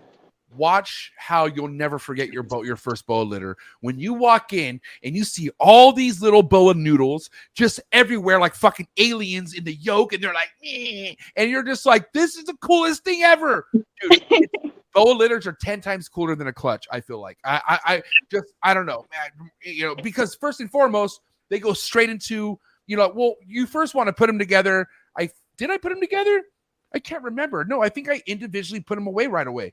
I did. I think I kept them together for like two days, all, all in, in the same tub, right? And then I then I separated them.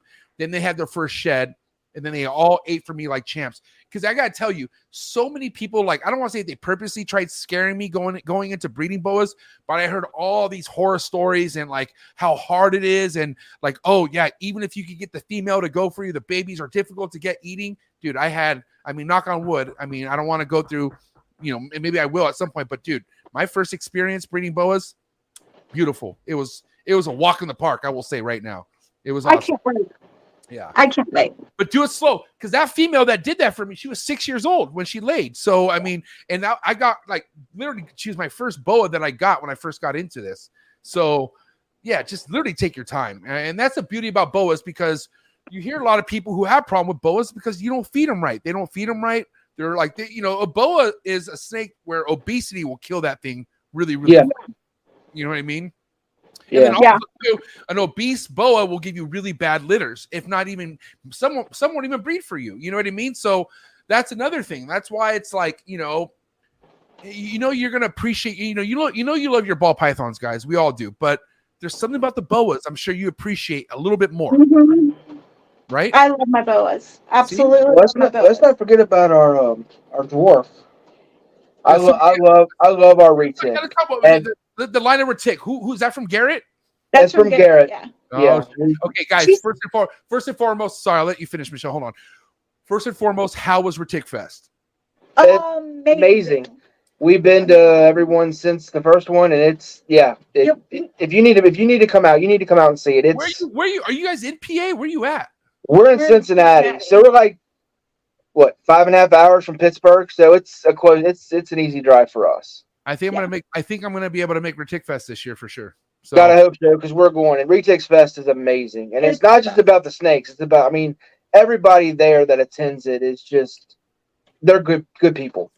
Oh, and since since I talked about marketing genius, Garrett is a marketing genius. Like he is like dude, I'm every bit as good you. as JKR when it comes to marketing. Cause like I, I started watching him early on and I'm like, oh, he's got a lot to teach. Like he's he's he's he's a genius. if there's anyone who could really like go neck on neck with Justin's marketing, it's Garrett. Him, like they, Yeah. those two right there are like the they're, they're the goats of the marketing reptile like people in the game. Like they nobody puts on a show like those two. Let's just say No. No, But- and Re- and Retic Fest is a great, great time. It's it's wonderful. And, and you know what? Because what you know, and uh, and this is obviously you guys being Patreon members of mine, which I love you guys for that. You, you guys are one of the originals, I would say. Um, I would love for you guys to try to first and foremost make out make it to a West Coast Reptile Super Show because when the East Coast comes to the West Coast, you basically put yourself around a whole other group of reptile keepers that will really expand everything that you have going on. First and foremost, check. But then you get to come to Trap Fest. I want you guys to come to Trap Fest really, really bad. Maybe one of these years. I don't know, but the biggest reason why Retic Fest, Trap Fest, any of these kind of gatherings are so important is because these are the kind of places where you can go and enjoy people as much as the animals. How many times can you do that in life? Majority of my life, I don't enjoy people at all. Like I'm, I'm, I'm not lying. Like, like I'm, and I'm talking about like driving out, and getting cut off, and rude people. Like just, just, just people out in the in the world. Like I don't, you know, it's, it's. I'll, I'll smile at you. I'll open a door for you. I'm very courteous, right? But at the end of the day, there's not much that interests me with people, and I hope that changes sometimes. But you put me in a Retic Fest situation. You put me at a Reptile Super Show, an NARBC, Trap Fest. Dude, I love talking to people. You know what I mean? It's the best thing ever because there's no dull conversations. Everything's Mhm. about what we love. You know what I mean? And so that's why, like, my wife knows, like, it is business when I go out to these shows, but this is like a, the time where I get to just talk to people face to face. Like, I'm a fucking hermit here, guys. I don't do shit. Like, I, I you know, I, I after, especially after moving into this new house, like, I am obsessed with just waking up and seeing what needs to be done next, right? So I don't fucking leave the house, and I don't really feel like social media relationships are real. Like, they're real. Like, this is we're real friends, right? But come on, wasn't it better? Isn't this Right. better? But isn't this better? This episode better that because we met, we actually met. Yeah. We, Mhm. You know what I mean? And because of that experience, it makes everything more realistic. Like it's kind of hard to like really ride for somebody that you've never even met before. You know what I mean? Right. So Right. that's why it's so important. So, anyways, someday maybe you guys get to the West Coast. I would love that. I would love that too. We, I know, yeah, we've been a Patreon member for a long time, and every year we really think about it. But if flights out there is expensive, and I have a a really close friend who lives out in California too. He he's been begging us to come stay. So, like, we got to make it happen. We just, we just got to. Hey, day by day, right? That's all we can do, and it's Yeah. gonna happen. It's gonna happen. Um, but I want to talk about what you guys want to happen the most for you this year, 2023.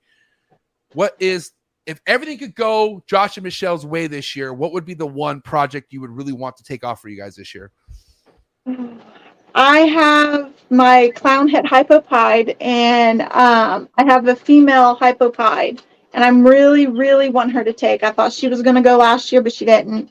So they locked up again yesterday. So I'm really hoping they produce because if they produce, then my odds to hitting that triple is like if I can get a female hypo pied het clown put back to my clown het hypopide, it's one in eight. So like that's what I want. That's I need that to happen. That's what she wants. Yeah, that's mine. That's not his. Josh, what did Josh? What does Josh want? Poor Josh. I've got a we got a TSK possible het clown that I want to prove out his clown and start producing TSK Xanthic clowns. Yes. I want TSK on this show. Period. To be honest. And he's 66%, not 50%. So Mm. we got a little better shot. We actually paired him with our GHI 100% het clown. And first clutch, we didn't produce any clowns. So I'm hoping that's just an anomaly that we can get. And here he is right here. Ooh, that's a pretty snake. So that's a TK T TK. That's a TSK Xanthic 100 or 66% het clown. He didn't guarantee the 66. I just figured that based off of What the clutch was? And it was It was, possible. it was it was sold to you as a pos. yes, it's Yes. from um, JD. It's from JD. Yeah. Oh And yeah. He produces beautiful babies. Um, Okay. We've already had two clutches from him. This is, and I, I need any newbies like us, anybody, or I wouldn't even, you guys aren't. I'm, I'm definitely, I wasn't in the game 2010. So technically, you guys really shouldn't be on this Monday segment, but you're here anyway. So fuck it. Um, and I will say for anyone who is like myself, five years and under in this game, um, you need to pay attention to this, okay? Because yes, of course, there's 50%, there's 60s, there's these numbers we should go by, right? But if you see a snake and the and, and you see that fucking that visual resemblance of what you're trying to hit, and then it's from a credible breeder. You just said JD. That guy, Mhm. everything's Xanthic with that what that guy has. Like it's like I'm telling you, you're not gonna go wrong. These are the people you invest heads with. You can't go wrong. I'm telling you right now, you can't go wrong. So I just Wait, how, want to show, okay, hold on, Michelle. How far is that snake from breeding? uh, he's already bred. He's already bred twice. What, this is is there one of any? his babies. Oh, so, so, this is, yeah, go ahead. let's see. I don't know.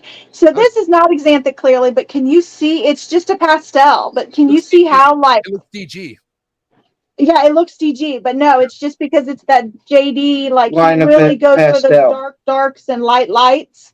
And so for just a pastel, she's 100% het TSK, but that's that's the kind of pastel he's working with. Is he has he gone to anything to try to prove out what he is yet? Yes. Um, we put him to. We have a. Can you hear me still? Yeah, I can hear you. Okay. Yeah. We have a um a GHI that was het clown. She's supposed to be 100% het clown, Uh, and so we put her to him. And so this was one of their babies that's held back. I don't know if you can see. It's it's just a Firefly GHI with the JD pastel lines. Um, 100% het TSK, and she's at least 50% het clown because her mom's het clown. okay. So, I mean, we hit one Xanthic. Do you want to see the Xanthic we hit? Yeah, let's see it. Unfortunately, though, the the Xanthic we hit is a male, wasn't a female.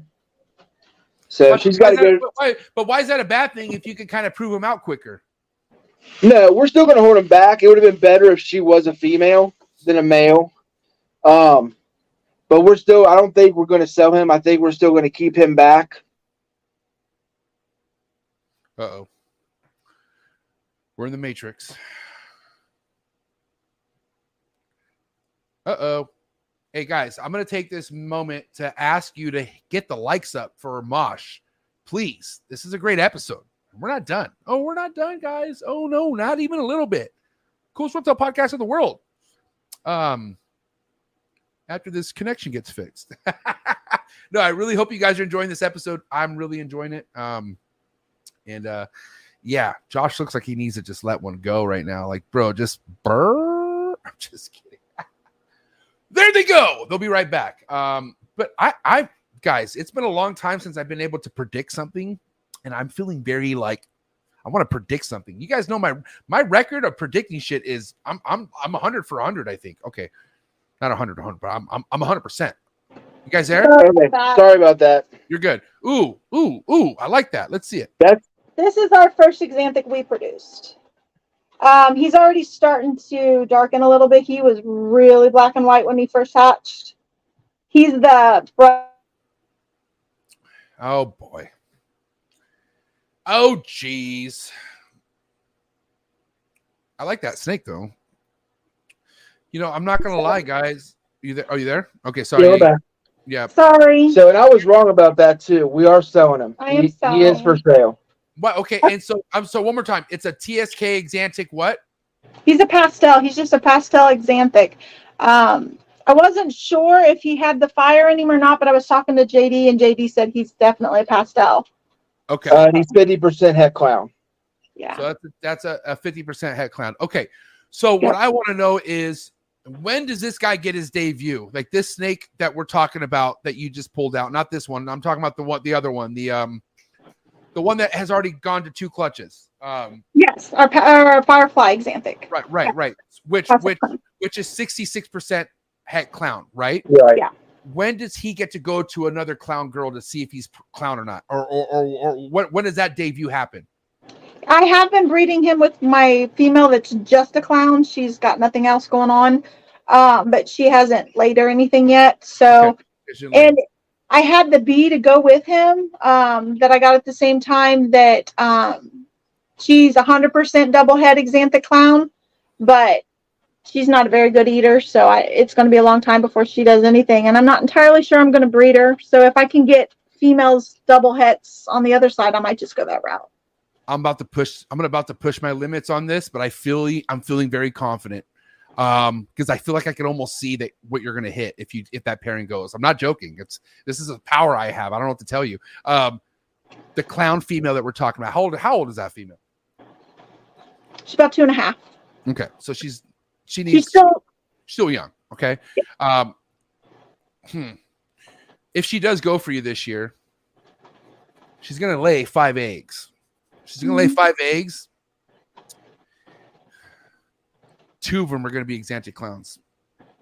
that No, would be well. That would be She awesome. doesn't have Xanthic, so if that No, no, happens, no, no, no, my bad, my really bad, my bad, my bad, my bad. Two of them will be clowns, het Xanthics. That's what I'm saying. What I'm saying is you're gonna you're gonna hit your two of those will be proven clown. Is what I'm saying. And I figure even if it's not, then I have my hundred percent double hets. Just remember I said this. Anyone, please remember this. That's if she goes for you this year. If she doesn't go for you this year, I don't hold myself to what I just said. I will wait next year. But if she were to lay for you this year, I'm seeing five eggs, minimum two clowns in that clutch. Right. Call me crazy. I don't know. Um, but other than that, like what what what is the holy grail for you guys? Like, it- it- and what I mean by that, like, you know, I, I if you want to ask me, MJ, what do you want to hit someday? I could really go off on. I could tell you exactly what I want to hit someday, right? Um, what, what do you guys want to hit someday? Like, Right, right now, mine is the lightning pied clown. I want an exanthic clown pied. has anybody made that yet? hypo Xanthic. I'm sorry, hypo exanthic clown pied. You got to have hypo with the exanthic. I want the visual quad. The visual It's quad. he wants visual quad. Yeah. Now, why don't you guys break down why it's important for the hypo to be in this exantic? Um, well, the hypo just, I mean, and then it becomes true ghost. So if you want to see what it looks like, look up the true ghost. Um, It's almost blue. It's awesome. yeah, it's, Yeah, it's, it's crazy. insane. It's crazy looking. Yeah. Um, and that white and that it just the white the white that the hypo makes that white look and the TSK Xanthics black being that dark, there's just we, we that's why we like the TSK Xanthic line, is because I think it's cleaner. They do brown all Xanthics brown out at some point. Right. None of them really hold their true colors from the time they're hatchlings to the time they're adults. But I think, in my opinion, other than I guess the MJ line that's up in Canada that you can't really get down here, um, the TSK Xanthic's the next best thing. what is it, the MJ? Yeah. Yeah. What happened? She good? Yeah, she just went to put the snake up. Okay. Then Uh, we we had, we had that one in the other room. Ooh. Yeah, so when I take them to shows, I keep them out of my. Yeah, we collection. quarantine our show animals so we don't bring them back to our collection. So Yeah. I So mean, I was this I was was- This was out of our very first clutch that we ever hatched. yeah, this is this is I my favorite. This one in real life. Yeah, this is my favorite hatchling that we produced. Ooh, what is it? What's what's uh it's uh leopard Mojave? Uh what is it? Yes, very good. So um, her dad was a pewter pied pos het hypo, and her mom was a pastave hypo. And so he proved out hypo on this clutch. And so she is a leopard Mojave, um, Mojave cinnamon, uh, hypo, 100% het pied, possible cinnamon, but I, or not possible cinnamon, possible pastel, but I don't think she has the pastel in her.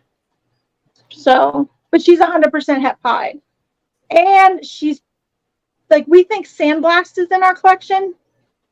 So she's possible Sandblast. But I have to prove that out first before I know for sure. But yeah, that's that's that's this one is I think the prettiest one we've produced so far. Yeah. Without without without hurting nobody's feelings, because this has been a really big positive, I feel like a big positive episode, okay? But when you hear about the lemon blast and sand blast, like would you rather almost not have that if you could go back? Do you feel like at this point? Let's be honest. I, am dead serious. Like, do, do you feel like you, I mean, it is what it is. Don't get me wrong. Some people just want to hit certain certain recessives within that stuff. But like, if you could go back and do something else, would you? I'm, I'm curious. I would say no, because I wouldn't mind looking at a, a, a hatchling that hatches out and see an urban camo. So I like- wouldn't mind. I, I like those. I, I'm, I'm not gonna lie. I, I wouldn't mind at all, and you have to have sandblast to do that. So It was never a pairing I was intending to make, but now knowing that there's possible sandblast, I'm very, very tempted, and I think I'm going to do it.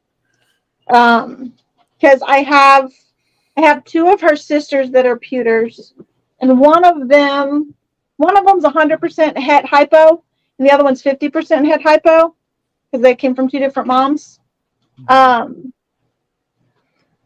I kind of feel like I just need to find out. So. I mean, and, and I hope you do. I mean, like I said, I feel like there's so many things that are worked with that have been worked with that are still technically untapped. You know what I mean? This camo stuff, I've only seen one. I want to say, no, I'm sorry, I take that back. Maybe two, three people that have really good examples of this camo shit that you could put into pieds. And they're like, and they're not even like, no, they're not even camo pieds. They're the het pieds. They're the ones They're that are, yeah, those are the ones that are like, what the fuck is this? Um, but it's just not a sought after thing. Like there's not a lot of people really like shooting for those things. So that's why, like, you know, I feel like if you are making them and you enjoy them, God bless you, do that because there needs to be more of that. And I that's why I wanted to ask you guys. I, I want to know where you guys were at with that because, um, I, okay, I'll be real. You want me to be real with you guys right now? Yeah, hundred percent.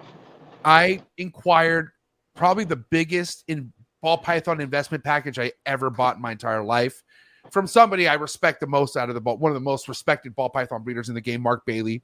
Um, and he, you know, we worked something out. The last thing that he added to my to my package that that was like, what? Like I, I appreciate what he did, but I was like, ah, butter. I don't know. Like I don't, I don't know. Like I, I'm a Mojave guy. Even Mojave and butter, same Yeah. thing. So I, I'm like, well, I just I much rather it say Mojave than butter. That's that's all I'm ta- that's all I'm telling myself first and foremost, right? But it has Wookie. Like Wookie is right, and and mm-hmm. it's and it's a visual clown. My shall I show you? Let me show you. Yeah, you got a Wookie clown. I want to see that. yeah, you need your charger in a second too, babe. No, don't bite me. All right. Look, butter. So, Yeah. Hold on, I'm she's coming. This is for Michelle. She's got to grab her charger real quick so our phone don't die on you. We'll, show you guys for next. But here you go. I, I think I could almost deal with butter if you had a um, Wookie clown. There it is. So that's a butter Wookie clown right there. All right, she's coming back. All right. So what I'm saying is, I'm, I'm not mad. I'm not mad at this at all. Like I'm cool. Right? Like I said, if we're if we're talking about like a popularity contest here, I just much rather have it be Mojave. I don't know. If you don't like it, you can send it over here. That is gorgeous. I need you to I love Wookiee clown. But see, the, the thing is, the butter is irrelevant to me because how bad I want the Wookie. Like I just want the Wookie. Right. But but is butter something to really be mad about? I don't know. I I feel It- like you And can't- that snake, I would say no. right. So, I hate to say it. I absolutely love Lesser. It is one of my guilty pleasures. And in fact, I have a single gene Lesser. She's het TSK. She's my mouser. She's the one that just will not eat rats for the love of for the love of her. But I just I love Lesser all by itself. Like it's just it's just gorgeous. It's funny you say that because me too. Like I have a lesser 100% het clown that I, I was gonna put a part of. Like you know, I, I got rid of a lot of females this year, and I was gonna let her go. But what me what because what Michelle just said was the same thing. I looked at her and I'm like, listen, I understand you're just a lesser 100% het clown, but you're beautiful, and I don't want to let you go because I'm basically letting you go for like 300, 200 bucks for whatever the fuck the price was at that time. Is that? What's next? What's next? This is her clutch mate. She's This is the her sister. She's a Ooh, what is that? Whoa, what is that? What She's is just a- that? A lesser TSK. That's a lesser TSK Xanthic. And she was like black and white when we got her, but she's darkened out. She's a little looks like she might be going in the shed. Yeah, she might be going in the shed, but yeah, she's a TSK um, Xanthic lesser. And she'll eat anything. So you And this, and this is our garbage disposal. There hasn't been a, a meal that she won't eat. yeah. And Let's they're talk, country meats, so let's let's talk about the let's talk about the okay. I want to talk about an important piece of this Exantic project that I, I mean, every time I go to a show, and you guys, you guys seen JD's table at a show, right? It's like Absolutely. it's like the fucking it's like it's like a shining light from the heavens. It's like all white. It's beautiful, and then you see his beautiful face. He's just smiling. And hey, I'm JD. Hey, what's up? And so you know you go, but you only see a bunch of babies, right? Um, and, and, and like I said, I've only really seen nothing bigger than a sub adult at JD's table. Then all because I got into the Moluccan project, Moluccan Scrub Python. I got my hands on an Exantic Moluccan, which is a beautiful fucking bluish looking snake. But then I was told by a lot of people that that snake is not going to stay that color. It's going to brown out. Okay. And then I and then I found out after I got made fun of by my ball python friends that the Exantics, Exantic ball pythons are known to all brown out at some point. Yep. So where we at with that? Like, are we are we trying to find something to work against that? Does JD have? And maybe we should be talking to JD, but does JD have any of these adults that aren't browned out? Uh, and do you guys know of that? I'm just curious. Well, I mean, his like if you look at the big difference, I mean, he technically has browned out because you can see this used to be solid white. I don't know if you can see, Yeah. but that's about as browned out as his snakes get from my experience. I got the other one from Tallgrass. Um, and then this one is is JD.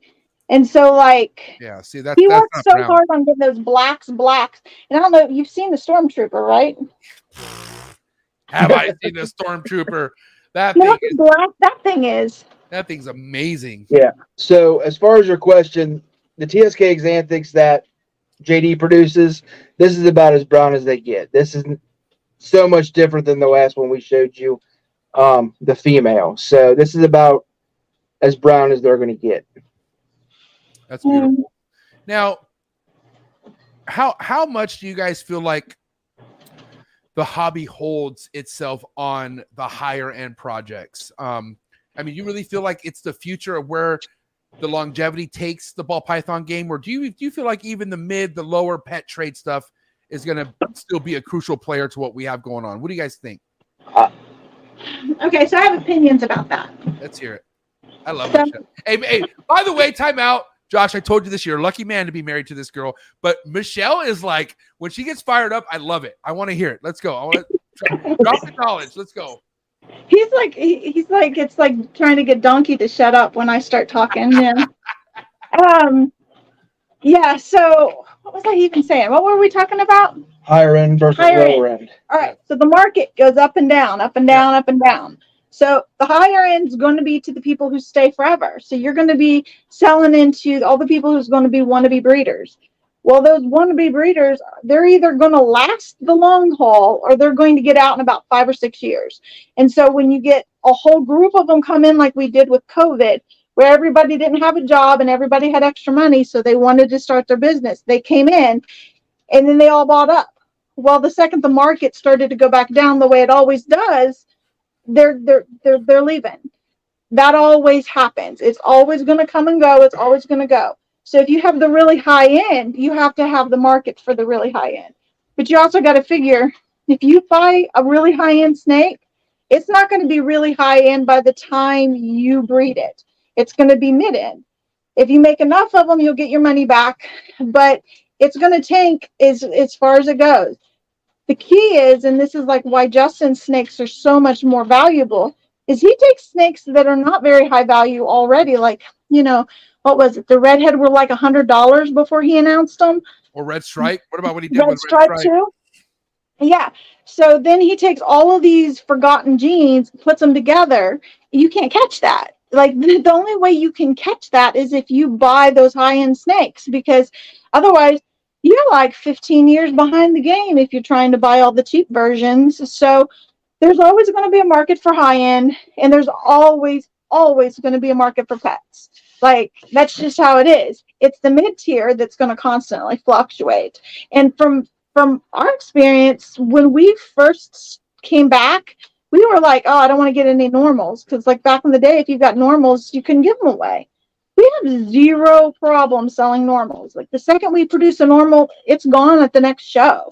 It's it's not there's nothing there's nothing to be afraid of with the normals anymore. Well, But Well, the so- ones that are like seven hundred dollars, they stay. They stay on your shelf for about I don't know a year.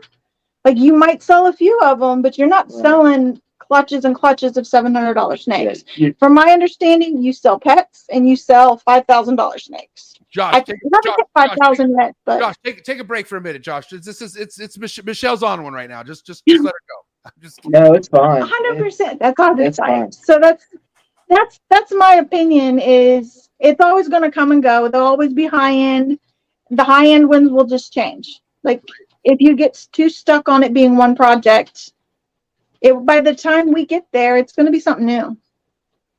but for anyone out there who panics and, and and it's easy to panic because people come in with the high expectation that i waited three years to hatch this.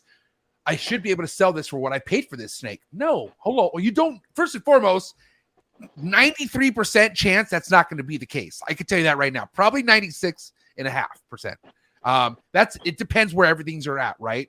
Um but it doesn't doesn't mean the end of the world because just because you can't sell the snake like you know like for instance let's let's talk about a dg clown right? Let's say you finally did what you had to do to hatch out a dg clown and they were shitting off the shelves at one point for 10k okay? Now you see people selling for 7500 7k well guess what? If you hit two three dg clowns what's what's the problem? Like like you need to understand the bigger part of that it's not a bad thing if you're in the mid-range area because Right. mid is mid is still relevant. Like it's still like Mhm. like it's not you know fucking you know mortgage down payment type shit, but it's still a couple thousand, three thousand. It's still a few thousand dollars for a snake.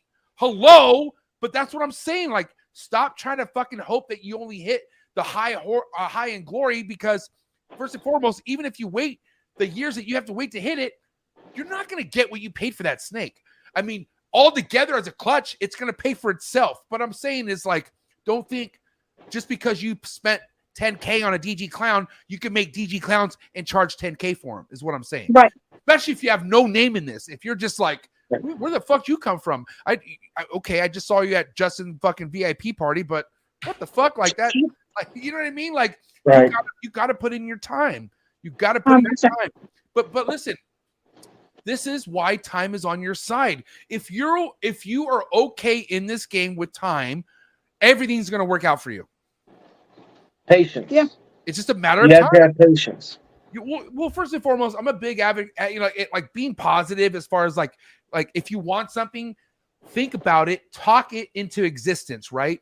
So if you're if you're saying, listen, I this is what I want, and I'm in no rush to hit it, you're gonna hit it. That's what I'm saying. Like just it's just a matter of time. Like what if you're not in a rush, if there's no timeline, and you stick to it, you're gonna fucking hit it. That's Yeah. all I gotta say. So Be the tortoise, not the hare. yeah, it's, it's a marathon. Like, dude, this is not a a one a one day race. No, this is a lifetime race. This shit is a fucking lifestyle. And, and, and- and- and you can tell the people who are about this on that lifestyle tip. Justin clearly on that life. Mark Bailey clearly on that lifestyle. Do you know who Mark Bailey is? I'm sure you guys do. Oh yeah, yeah, yeah. That guy right there, man. He's very, very behind the scenes, but I want to say just as important as any other top tier breeder because he is a top tier breeder. But I'm Mhm. talking about like you know Justin gets a lot of credit. Let's let, eh, eh, eh, with all due respect, he deserves it. But anyone thinks top of the game, they instantly go to Justin. That's like the first thing, right? But there were people before Justin. Oh, were there people before Justin? Mark Bailey's one of those people. Um, but Mark Bailey is somebody who's been around the game when Justin had fucking acne with glasses on, walk around shows at fucking 18, 19 years old, and Mark Bailey was selling out at Daytonas and all these shows, and Mark Bailey's still relevant to this day. You know how hard that is to be? Like, think about how many people, you think about how many people have so many issues with themselves that they can't see, they can't stand to see other people surpass them or grow past them, that they don't even want to be in it. Like, that's what some of this shit would do to people. They'll give up. How many people you sell, excuse me, how many people you see that just all of a sudden don't want to do this anymore because they, they're just mad at their progress. But that's Yeah. that's his life though. What are you gonna do about it? You know what I mean? Um, but I'm just saying at the end of the day, like I feel like everything is meant to do for your own like like like you know he Mark Bailey always says find your passion in life and I, I mean I, I don't have to ask if you guys are passionate. I know you guys found what it is that I hope every human in this earth could find someday because no matter I, I didn't even get to talk about what your nine to five what are your guys nine to five if you guys don't mind telling me real quick You go first. I gotta know I'm a 911 dispatcher. Wow okay that could be intense what about you Michelle I'm an accountant. numbers are good for you. Okay, so Yeah. you guys understand nine to five grinds. Obviously, you have a kid, right? You just have is, is it just sir. Three. three children? Oh my god! What, what are the ages? Uh, So my oldest is 26 and he's married. What? Yeah. I can almost be your son. Almost, I can almost be your son. Then we have a 21 year old who has two kids and, and lives next door, ironically. So we have two grandbabies also. And then we got the 17 year old. So, like I said, when we did this before, our kids were like little and hectic and all of that. But now that the house is starting to get empty, it changed our amount of time. I didn't, dude. I didn't. I'm not saying you guys are old, but I definitely didn't think you're G-Ma and G-Paws. That's crazy. We are not old. No, no, We no, are definitely not that old. No, no, no, no. I, I, I but saying, like, just when. Okay, I take that back because I even have I have people my age, almost my age, about a little bit older, who are already grandparents, right? Because they had kids at a super young age. So it's just like the idea of being a grandma and grandpa. Come on, just, I mean, you're not old, but that just sounds old. You know what I mean? I know, I say it all Oh, the time. I'm definitely not old enough to be a grandpa times one, much less times two. So but, but what my point is is like you guys have so much life happening to you you could you still find a way to manage what it is that you're doing with the animals and you're good at it. Like you have good quality animals that you guys produce you have beautiful animals that you guys display and you don't let life get in the way of that because how much you love the animals. Like people need to consider that. There's no excuse like i understand like you lose your job um i have a child with an illness or like life is gonna happen to you with or without snakes right? But understand if you really love snakes how therapeutic this shit is when you could just take a break from reality. Like like when i'm in this room i'm not in reality. This is not and this is probably why i should leave the room more because i'm really not i haven't really been tapped into reality much. Like i'm just i'm just living my life. Literally feels like a dream that i live in, in right now. Um but at the end of the day there's this like you guys have a drive. And and and and and, and it's really hard because i'm sure there's certain things about you you wish you could teach your child your kids but it's hard to teach certain things right? Am i call me call me crazy but like i'm a passionate energetic person. I'm about to have a son in july. Uh, Congrats. thank you so much. He could be the exact opposite. Like i i like you know we have certain things as individuals that we can't teach others. If they don't have it they don't have it. So all i gotta say is anything that i possibly could have had in this life i'm figuring out i could have because of the animals. I love what we do guys. This is bringing like a beautiful side of life to me is these animals and i feel like i'm not the only one. I guarantee there's other fucked up people out there who whose life could just be shit but because of the animals they're okay. And that that's a big thing to consider. Congrats on the baby. it's the best thing ever. And it's I find like my three books are completely different from each other, but they're all just like me. So you will be able to relate and do stuff that nobody else gets. And you'll relate to your spouse better. Like the stuff that, that she does that drives you crazy, which I know you'd never admit to, but we all have that. like uh, all of a sudden you'll see, oh, it's genetic. That is not going away. um listen if it's one thing about my uh like I, I'm I already know I already know I could be a handful. We all know that. We all know MJ. Like so imagine what my wife's life my my wife's life could be like, right? So I'm on my best behavior right now.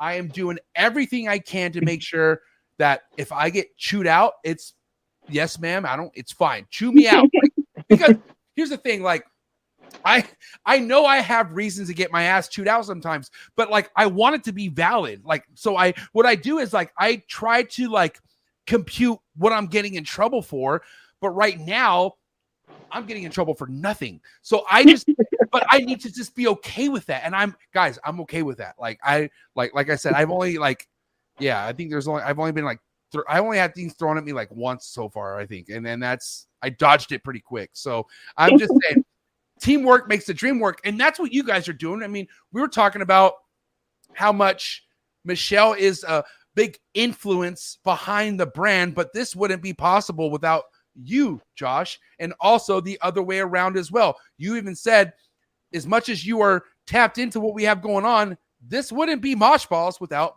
Michelle. and, and, and that dynamic, I'm sure, is like, and like, like you're mentioning, kids bring it all together more. You know what I mean? Me and my Yep. wife, me and my wife are already a pretty solid team, but I can tell you right now, having this child, you're right. This is making us even closer. And I didn't even think we could get closer. We don't hang out with nobody, but we are getting closer somehow. You know what I mean? And um, Yeah. I, I love it, man. Like like I said, it, I wake up every morning very blessed, very happy, uh, because the majority of my time I'm talking about things I love with people I love. Like this is great. Like you know what I mean. This was not only a long overdue podcast, but to talk about your growth. And like I said, guys, it really made me feel proud that one of my Patreon members was at my very first Tinley set up, ready to go. Like, you, do you remember how excited I was? Do you remember my Yeah. face? I blew We up, could dude. I was like, "You guys are here!" I couldn't. we couldn't believe it either. We couldn't either. It was. Did we ever tell you how that happened? no, let's hear about it. I want to hear about it. All right, so it was Tinley, and we were going up anyway. We had just done St. Louis show, and we went ahead and got on the waiting list for Tinley. Can I say why? Go ahead. I'm gonna say why. And huge shout out to um, Bob Boo at Voodoo Yeah, or Bob Boo. I can't say it. you Anyhow, want to call them voodoo balls? yeah, I do. 'cause, like the voodoo is like I really want one of those. Um, but anyhow, he came over and was saying hi, and we were talking to him, and we mentioned that it was our very first show ever, and he was like, "This is your first show ever," and he was like, "You need." To do Tinley. And we were like, we'll never get into Tinley. And he goes, well, just go get on the wait list. Like he goes, at the last show because of um, COVID, people didn't show. Like they, there was there was some people who just last, minute didn't come at all. And he goes, there was a empty table right next to me at the last show, so go get on the list. And so went and got on the list. I thought we're never going to make it. And he even asked us. He goes, if we call you like an hour before the show starts, I'm like, we will drive home and get the animals to be here. Like we will be here no matter what happens. And so, like, we even talked about packing the animals up and taking them with us in case a table became available.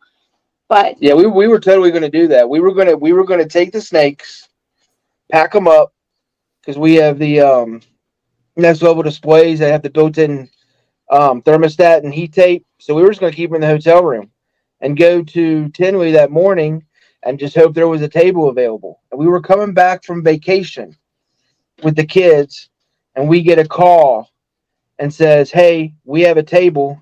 Do you guys want it?" And this was Monday no, no, it was like Wednesday. or no, yeah, Wednesday Before the- before the show. We were going down on Friday. He calls us Wednesday, said, Hey, we have a table. Do you want it? And I said, Shit. I'm thinking to myself, we're not ready, but you know what? I ain't turning this down because if I say no, I know I'll never get a sh- uh, table at Tinley. So no matter what we took, I said, we'll take it. And we ended up vending our very second show ever was at Tinley NARBC. We did in Sin City. I don't think so. We might not have started Sin City until after. We, we didn't start our local show till after that. Yeah. But still, like, And then like, that's kind of like a. It's almost like stage fright. You're like, holy shit, what? Yeah, it was it was one of those moments to where okay, here we go. We're either going to make it or we're not. We need to take the jump.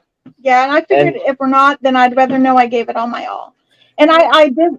He was the one that like talked me into doing the very first even St. Louis NARBC. I was like, that's the first one. Like, I don't even know what I'm doing yet. And he made the good point. He goes, yeah, but if you jump right into the deep end after this, everything's easier. And I'm like, that is true. After this, the local show will be easy.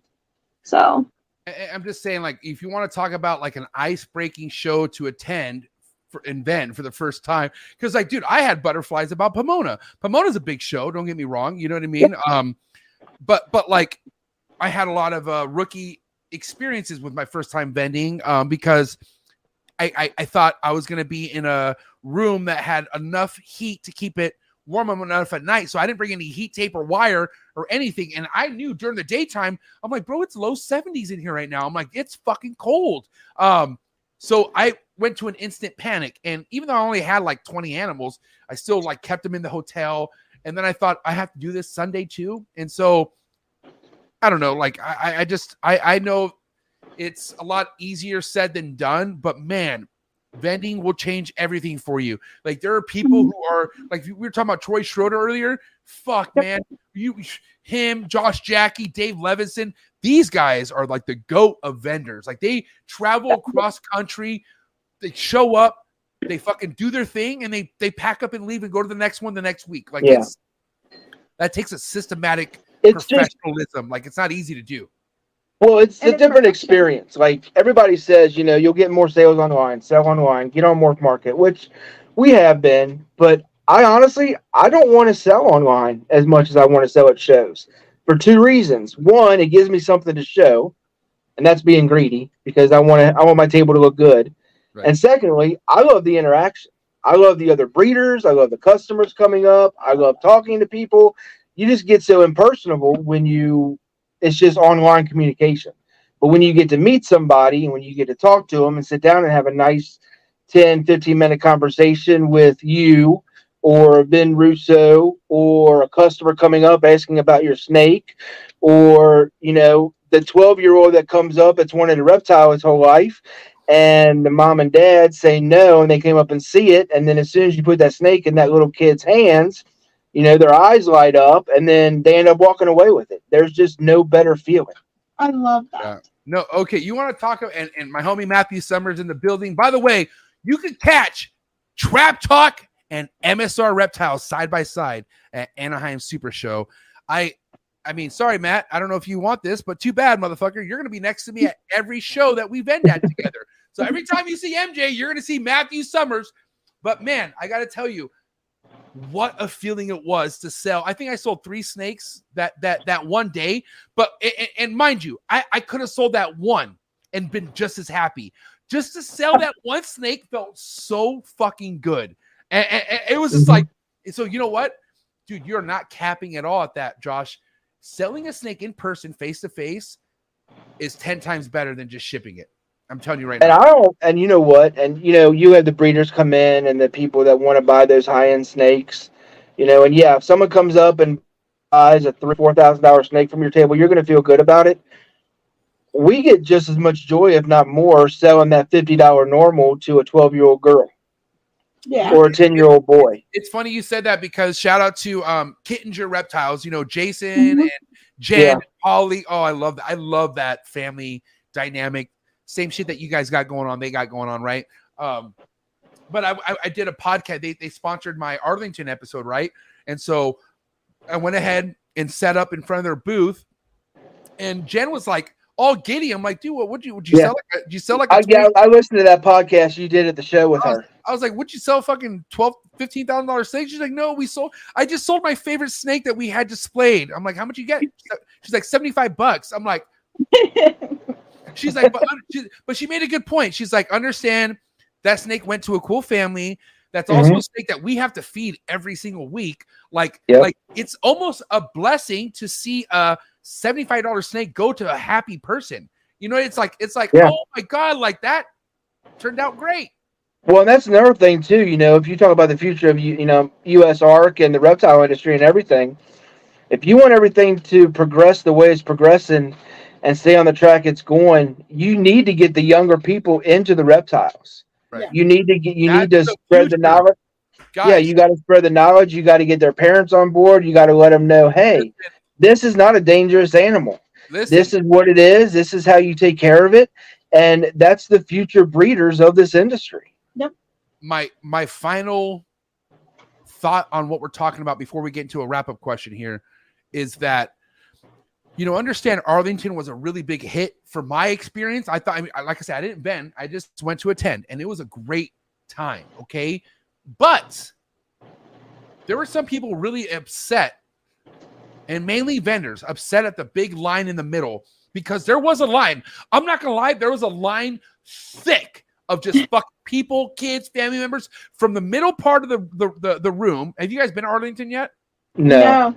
Okay, well, it's probably like half of Tinley, maybe ish. No, no, no. It's a little, it's a little less than Tinley, right? But just imagine, imagine the middle part of the room having a line, like halfway through the room to the one side, just having a line that is so thick that you have to like, like if you want to cross through people, it's it's going through it, right? And I'm talking about all day, and they're all there to see Emily from Snake Discovery. So these Yeah, are all, these are all Henry was the same way. So hold on. So and there was people so mad at this. There was so people. There was people so upset. There were people blaming their zero sales because of this shit happening in front of them. But I'm like, hold on. If I was vending, the biggest thing I would want are people in front of me. So if Right. you have- if you have a line full of people, like, do you know how many fucking people I saw in that line that were just there for their kids? And so, guess what? Their kids' attention is taken, but not the parents. Start talking. Grab the dad. Hey, dad, come here. What's up, dad? You know what I mean? Like, dude, be a fucking salesman. I got to tell you right now, I understand it's not going to be pushy with animals, but build a relationship. If you take the extra steps to talk to people about why they're there, watch where that goes. Mhm. Yeah. And they might not buy from you this time, but two shows from now they might. Three shows from now they might. They remember who made the time for them. JD was the first person to tell me that he gets like on an average about the after every show that he does the next 30 days sales funnel in for because of that show because like it's people that like because think about it too like if you have a lot of stakes that are 600 800 1200 3000 dollars dude i mean not everyone goes prepared with that shit but they want it. So Right. trust me if you're good at saying here's my card hit me up on instagram like be like like dude i used oh, oh my god. I used to have so much confidence into like you know because I, I like i said I, I was in the cell phone industry right? And i started in the malls. Where in the malls like i would have to manipulate i'm not gonna lie. Like i had to like i would make people think they knew me just to get them close to me right? But as you like but once i graduated to corporate verizon Verizon still to this day is the number one cellular fucking company in the game. And I knew that. Like I knew people are walking to Verizon, and I'm like, I was like, dude, if you don't want to buy this now, I guarantee you'll come back. And that's kind of the same things with the snake. Like you gotta you gotta believe in your product so much that just because that person doesn't buy right then and there does not mean that they'll be back or they'll they'll hit Right. you up with like you need to have that positive mentality instead of just moping and be like, oh, I sold nothing today. Oh, you know what I mean? Like that shit triggers like that kind of like mentality creates losers. And I hate to say it. Well, It- it's and it's Please our go. first couple shows now it's gotten better since we've done more of them but like our first couple shows we went and didn't sell anything No, we still two normal males. we've had a couple shows where we didn't sell anything on your freshman. and i'm saying the shows we went to where we didn't sell anything were almost as fun as the ones where we sold a ton just as the interactions there Yeah, it's like walking around talking to everybody, only you get to sit still and your legs don't hurt. All right, check it out, guys. I have a wrap up question for you, um, which is actually the I want to say the, the the title of this episode. Um, you guys, I mean, we, we talked about a lot of ups tonight, which I'm great. Like this was a positive, uh, uplifting episode, which I, I want all my episodes to be like that. But guys, we all know that with ups comes downs. There's a lot of lot, like you said, like the ball python market, like this, right? Yeah. What about what about the community? Like what about relationships with humans working with animals? Let's talk about the ups and downs with that. I mean, because at the end of the day, I you know, Michelle, Josh, big positive influences that you guys are. And I know that because you guys support me, you, you support the trap family, you are part of the trap family, and I see what you're all about. But there's a time and place where things are at a place where they, they, they're not what they once were, right? Um, Yeah. how, how do you manage that? How do you deal with that? Like, how do you not make that? How do you not let the downtimes affect what you are trying to do in this game? I'm curious on how you guys. What, what's your advice for something like that? hate to quote Dory, but just keep swimming. Um, it does affect me. Like I, I hate the sum- I hate the winter time because I do a lot of photography in the summertime, going outside and getting to go to shows and doing all that stuff. I hate the winter time, but I don't know. You're just gonna have people come and go, so you, you just you just got to keep swimming and, and keep doing it. but but but to to say what you just said people are just going to come and go that that's no matter if it's a positive or negative relationship like meaning Right. things like you can meet you can meet your best friend like i mean who, who out there remembers having their best friend that just all of a sudden aren't there no more? Yep. that that's life in general. Like life in general is all about enjoying the moment. Enjoy what you have because we don't know what tomorrow is going to bring. I mean obviously you have your josh and your family. I have my lily and my family right?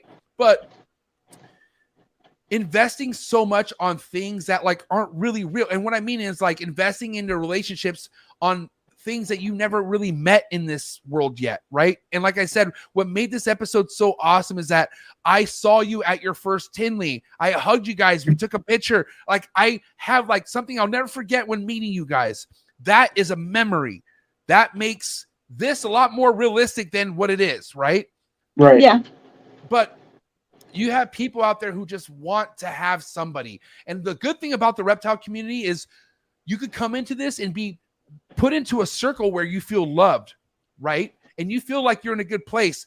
But then there's times where all of a sudden either people turn on you or you just don't feel that love anymore. And at the end of the day, that could happen with what we do, wrong or right. Right. 100%. Yeah, you're right. But, and there but- are people out there, no matter what you try to do or what what you try to accomplish, there in every industry, no matter it be ball pythons or in your professional career or out in the business world, there's always going to be those people who are the downers who try to make everybody feel bad about themselves to make them feel better. and, and- And you're gonna have you're gonna have that everywhere. but but we're talking about people who who already know that you're down they know that you're trying to admit to what you're wrong about and they still don't give a fuck that's what i'm but but but people should not lose energy and sleep on people like that. You got to keep swimming like michelle says because whoever fucks with you fucks with you. Whoever wants to be a part of what you're doing could either swim with me or swim a different direction. But at the end of the day you just got to keep swimming okay? That's it. What And you got to learn that you can only control your actions. You can't be responsible for the actions of somebody else. And, and- you know what? At the end of the day, a true toxic individual in anything, no matter what it is, they're self destructing. Somebody who's a real, true piece of shit person who has a cancer within them, they don't want nothing to good for nobody, will burn themselves down. They light themselves on fire. It's all I got to say. So, with that being said, let them light themselves. Like, if somebody wants to destroy themselves, why help them? Don't just leave, like, God bless them. Don't just like whatever it is that you do is not going to destroy me. And that's how Mosh Balls does it. Mosh Balls keeps swimming. And I'm glad you said that. I got to say, either way, guys, the way I see you support so many different positive things in this industry makes me feel like like like I feel like you guys having your guys support means everything because you guys are here to only support the realists in this game and I see that from you like I see you guys at the VIP uh to get togethers at, at Canova and and just uh just the influence that you guys have going on and I got to say that I'm so happy that we finally got this episode in 2 hours went by really really quick I got to Yeah, say it did. like even with our It did. technical even with our technical difficulties, two hours went by very, very quick. Um, but listen, hot seat questions. All right. I don't need I don't know if you guys watched last night episodes. God bless Frankie. Uh, but apparently there's a JP uh reptiles uh gecko Canadian version of or a gecko version of the Canadian JP reptiles. What I mean by that, I don't need five minute answers to these hot seat questions. The quicker, the better. Don't look at each other. Don't look at each other, and it has to be the same time. Okay, you ready? Take your hit, please, by all means. Smoke if you got it. All right, here we go. Hot seat questions for the lovely Mosh Balls. Are you ready? As ready as we'll ever be. Here we go. Coming in hot. Number one hated Codom ball python morph. Oh hell. Um, Got them. They're confused. Yeah. They're confused. They're confused. They thought they knew what I was gonna say. They thought it. Desert? I don't I don't know. mean, Like you're- I mean pastel, but that pastel I have is beautiful. yeah, I, I would say pastel gets a lot of hate. so I don't know. So But I- pastel would be my answer. Okay, but you say desert. I think that was the best answer. Not for you, Josh. I'm sorry. That was pretty bad. Um, but here we go. Moving forward. A cut or no cut? No cut. Well, yeah, no cut. We used to cut. We don't anymore. No cut at all. No, well, not until not until the first snake pips, and then if one of them's struggling, we'll cut. But if we don't see a pip, we don't cut. Do you want to cap? You want anything you want to say on that, Michelle? I feel like you do. I try not to cut them, but if, like you said, if it's been a day or two and it hasn't come out, I'll cut it Frozen thought or live? live. Both. ASFs or no ASFs? No ASF. Big flexor or no flexor? Big, Big flexor. Number one, double recessive project in the ball python game. Ooh, Hypo five. no, the- the- that's ours. I mean, what were they were talking about? Sunset clowns, but that's not my thing. I don't. No, I'm talking about what, what's number. Okay, what's number one to you? Like fuck the people. I'm talking about like what's the number one double recessive ball python project to you that matters the most? Just picking two, that's hard. I have Ultramel Clown I'm working on. I'm excited about that. Josh, We got a lot of hypo pied stuff, so I'm gonna say hypo pied. pre first shed meal or post first shed meal? Post. To miss or spray a ball python or to never miss or spray a ball python? Mixed. Missed. Yay sports or boost sports? Yay. Yay. Not to his level, but yay. I love to say I'm I'm an, I'm a diehard Eagles fan, so I'm Oh, I'm still sorry, bro. struggling. I'm sorry, bro. Dude, listen, my family's all in Philly and they're in Pennsylvania. I I I wanted I wanted the Eagles. I and I'm a Raider fan, so fuck the Chiefs. I hate the Chiefs, but they won and they're the best. Well, my condolences being a Raiders fan. It ain't easy, bro. No, nobody's no, nobody said I was perfect, okay? Nobody. Um, steak or fish? Steak. Sna- Steak. Redline shipping or ship your reptiles? Wow. That was I just I just threw that out there. I just threw that out there. Do not answer this question. You have to. That's a hot tea question. It's all good. Dude, Susie's a dude. First and foremost, Susie's a gangster. She's not gonna cry about this. Just just say it. What I'm it gonna I'm gonna say ship your reptiles because that's the company I've used. I haven't used Redline yet. Yeah. He's our shipping guy, you can't- so You can't just say yeah, but okay. You you say Susie, that's his division. Shipping's my division. I have not used Redline yet. I'm not opposed to it. I just I started with ship your reptiles, so that's what I've used, and I- I'll probably switch over. I just haven't used it yet. yay imports or boo imports. Depends on the species. Depends on the species, and it depends guys, on stop stop the it, more. JP, JP's stop it. Okay, I'm talking about there's a legislation about the whole country accepting or not accepting imports from Indo, different parts of the country. Are Josh, and Mich- are Josh and Michelle going to sign on saying yes or no on that? I'll say yes. imports. Thank you. Van Halen or Sammy Hagar? Van Halen. Yes. Van Halen. Absolutely What? Van What, do you, Halen. what do you have to say, Michelle? Please. I don't know. I don't listen either. So Uh, you can just say Van on this one. Go ahead. Say Yeah. Van Halen. Van Halen. There you Okay. Go. Yay, Michelle's on fire. Okay. Little word association. First thing to come to mind, Morph Market,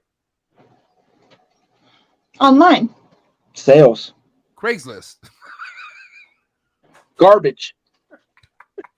Unload. favorite favorite species of reptiles. Retic. Hmm. Hmm. Wow. Carpet. I, I love my I love my dwarf retic. I I, just like my carpet. Favorite boa constructor breeder or uh, constructor. Favorite boa constrictor breeder.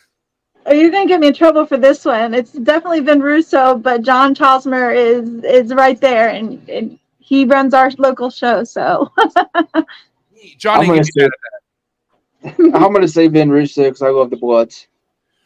he's he's amazing. Yeah. egg box substrate. We use uh, Um, per- perlite. Perlite. Number one reptile show in the country. Trap Talk. No, you God damn Vin it, Russo? I no, I appreciate. Look, thank you, because Will Morrow, Will Morrow said fucking an, another name, and I'm like, that's not what I'm talking about. reptile show. I'm meaning like like like you know Tinley. Are we talking Arlington? Tinley. Tinley. But by the way, Josh, I, I want to send you a shirt, stickers for that answer. Thank you so much. Fuck. Well, come see it. Come see us at Tinley. I will, 100%. Okay, almost done. Stuck shed. Boo boo. Yeah, bad. FedEx shipping. Yeah, I mean, it's where we get our snakes. Not all of them, but FedEx pickup only. It's Instagram trolls. Oh, Necessary evil. yeah, I guess we do a lot of Instagram. This might be the hottest question for sure. And I'm sorry I'm putting you in this hot seat position and and and, and but you have to answer because it's a hot seat. But for anyone out there, anyone out there who's on the fence about supporting Trap Talk, what would you have to say to them? I mean, you run in the industry. I mean, like you're sharing all the knowledge. You, you got to be here. Like this is where it's at. Loser. What? You call me a loser? Did he call me a loser? No, I said if you don't if you don't follow Oh. Trap Talk, you're a loser. I was like, Josh, you're better off saying the fucking bullshit. What are you talking about? You just called me a loser? I'm just kidding. You're like your shirt is canceled. No, listen, the more the, those are the, the biggest reason because listen, I, I don't want this was a great fucking episode by all means, but I gotta say, like the support I've gotten from you two are it's second to none because I you know it's unfortunate, but I put you in a position that made things a little awkward for you guys. But Michelle, I will say out of out of all the reasons why you support me, you know why you support me, and um I'm just so thankful for it. I gotta say, I, I, it's hard to read certain people in this world. It's hard to really know who's there for you and who's not. And I know I really have people there for me, and you two are a part of what I have that I'm so thankful for. So I had to ask that, and I already knew what the answer would be, but I love you guys so much. Thank you. I will say we just had shy of 90 people tapped in for this episode. Okay, the likes. How many likes we got? Did you get the likes up? Where we at? Where we at? 78 likes. I will take it. That is respectable. What do you have to say to all your love and support out there? Everyone who wants to watch Mosh Balls succeed and blow up in this game. What do you have to say? Thank you so much. We love you all, and like we No, come on. Oh no, not on the closeout. Okay. Well, maybe this needs to keep going. I'm just kidding. Eat a D. Whoa, what does that mean? Eat a D. Well, I think they uh, are trying to tell you guys to join the Trap Talk Patreon family because we're the realest, we're the coolest, we're the Trap Talk Patreon family. We work with more than just ball pythons. That's actually a fact, though. Seriously, join the Trap Talk Patreon family. What do you mean? Sorry, no, come back, Michelle. You're no, come back. No, no, no, no. Come on, bring come. I'm not. You're not ending it without saying your love to your loved ones. There's loved ones here in the game. Here they are. They're back. They're back. Here they are. Yay! Almost done. Almost done. Let's go. Well, my we're on our phone. I, I bet my son got on his computer and kicked us off the bandwidth. So anyway, what I was going to say was, let me get a couple plugs in there, please. Follow us Please, on Mosh Balls on Instagram, Yes, sir.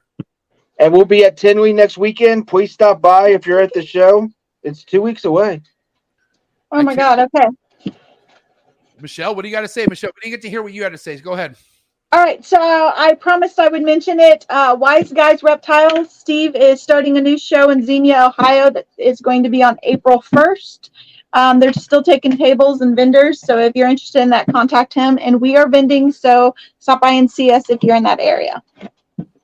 Again, guys, thank you so much. Can you believe that the next time you're on this show, it's going to be a Thursday night? These Monday, that's it. You got the Monday new breeder over with, but that's a wrap for, I want to say, my favorite couple in the Patreon family, Josh and Michelle of Mosh Balls.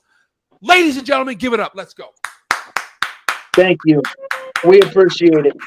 Hey, I will give you guys a great big hug when I see you at Tinley, and we will also take our picture. It's going to be more of an annual thing or biannual, or no, hold on, multi-annual. Twice. You're going to be at you're going to be at March and October Tinleys. That's the game plan, Yeah, right? we, we yeah. As long as we do it, we're going to do both. All right, guys, listen, keep doing you. And Michelle, I salute you. I appreciate you so much. You're the reason why this hobby needs more women. You feel me? Girl Yep. power all day, She's- every day. They, she's the reason this business is working. This is all her. Speaking I of love women, my daughter-in-law just popped in the chat. So hi, Emily. Hey, daughter-in-law, don't ever test this mom. I'll tell you that right now. Because uh, she, she's it. Hey guys, have a good night. Thank you so much, Mosh Balls. Yes. Thank you, MJ. Great episode, guys. I appreciate that so much. I appreciate them being here. I appreciate you being here, all the support for this lovely couple because, like I said, there was a lot of people excited for this episode, and you guys proved it in the chats. I appreciate it. Just shy of 90 people. Thank you so much. Again, if you didn't hit that like button for this lovely couple, hit the like button because they really did a great job. Thought we talked about a lot of important things. Drop a comment in the comment section. Let me know what you like best. Um, and guys, be ready because it's Monday. That means it's the start of the week. Well, technically, the week starts on Sunday. So this is midweek, apparently. But no, we're going to keep plowing through because Thursday, I'm bringing somebody on. I feel like a little different. Like, when's the last time I brought an influencer onto the platform? And this guy, to me, is more of an animal keeper than an influencer, but he's also a fucking big time YouTube YouTube influencer. But he's the kind of like this motherfucker right here, and I mean that in a good way. Uh, It's just my way I talk. But this guy right here is really tapped in on some Dr. Dolittle shit with these animals. Like he's really meant to be with the type of animals you see in this thumbnail bears, otters, real type exotic animal type shit. And that's Blake Exotic Animal Ranch happening this Thursday. Guys, I'm, I'm not kidding. Set your reminder. This is going to be a great episode going down 6 p.m. Pacific Standard Time. Okay. And then a lot of you out there have been on my bumper. And and, and I, I want to say I appreciate you being on my bumper about this one. But a lot of you out there have been loving this Sunday gecko slash lizard slash monitor, whatever. The, the the the the real dinosaur sessions of this podcast happening Sundays. You guys have been wanting a lot of dwarf monitor type talks going down. So guess what? I got somebody who has bred Ackies, Kimberly's, somebody who's really tapped in with these dwarf monitors. And we're going to sit down with my buddy Benny from Fieldstone Herpetoculture. Herpetoculture. Herpetoculture. I like sometimes I read things and I just pronounce them way too much. Herpetoculture. My boy Benny Bender from Fieldstone Herpetoculture going down this Sunday for the Holy Dwarf Monitor session. Okay. Set your reminder. Don't forget, coolest reptile podcast in the world. And that's because I have people like this show up to my show. Guys, I hope you guys enjoyed this episode as much as I did, but it's a wrap. Episode 310. Thank you, Mosh Balls. Thank you, Trappers. Thank you, viewers. I'll see you here Thursday, and I'm out.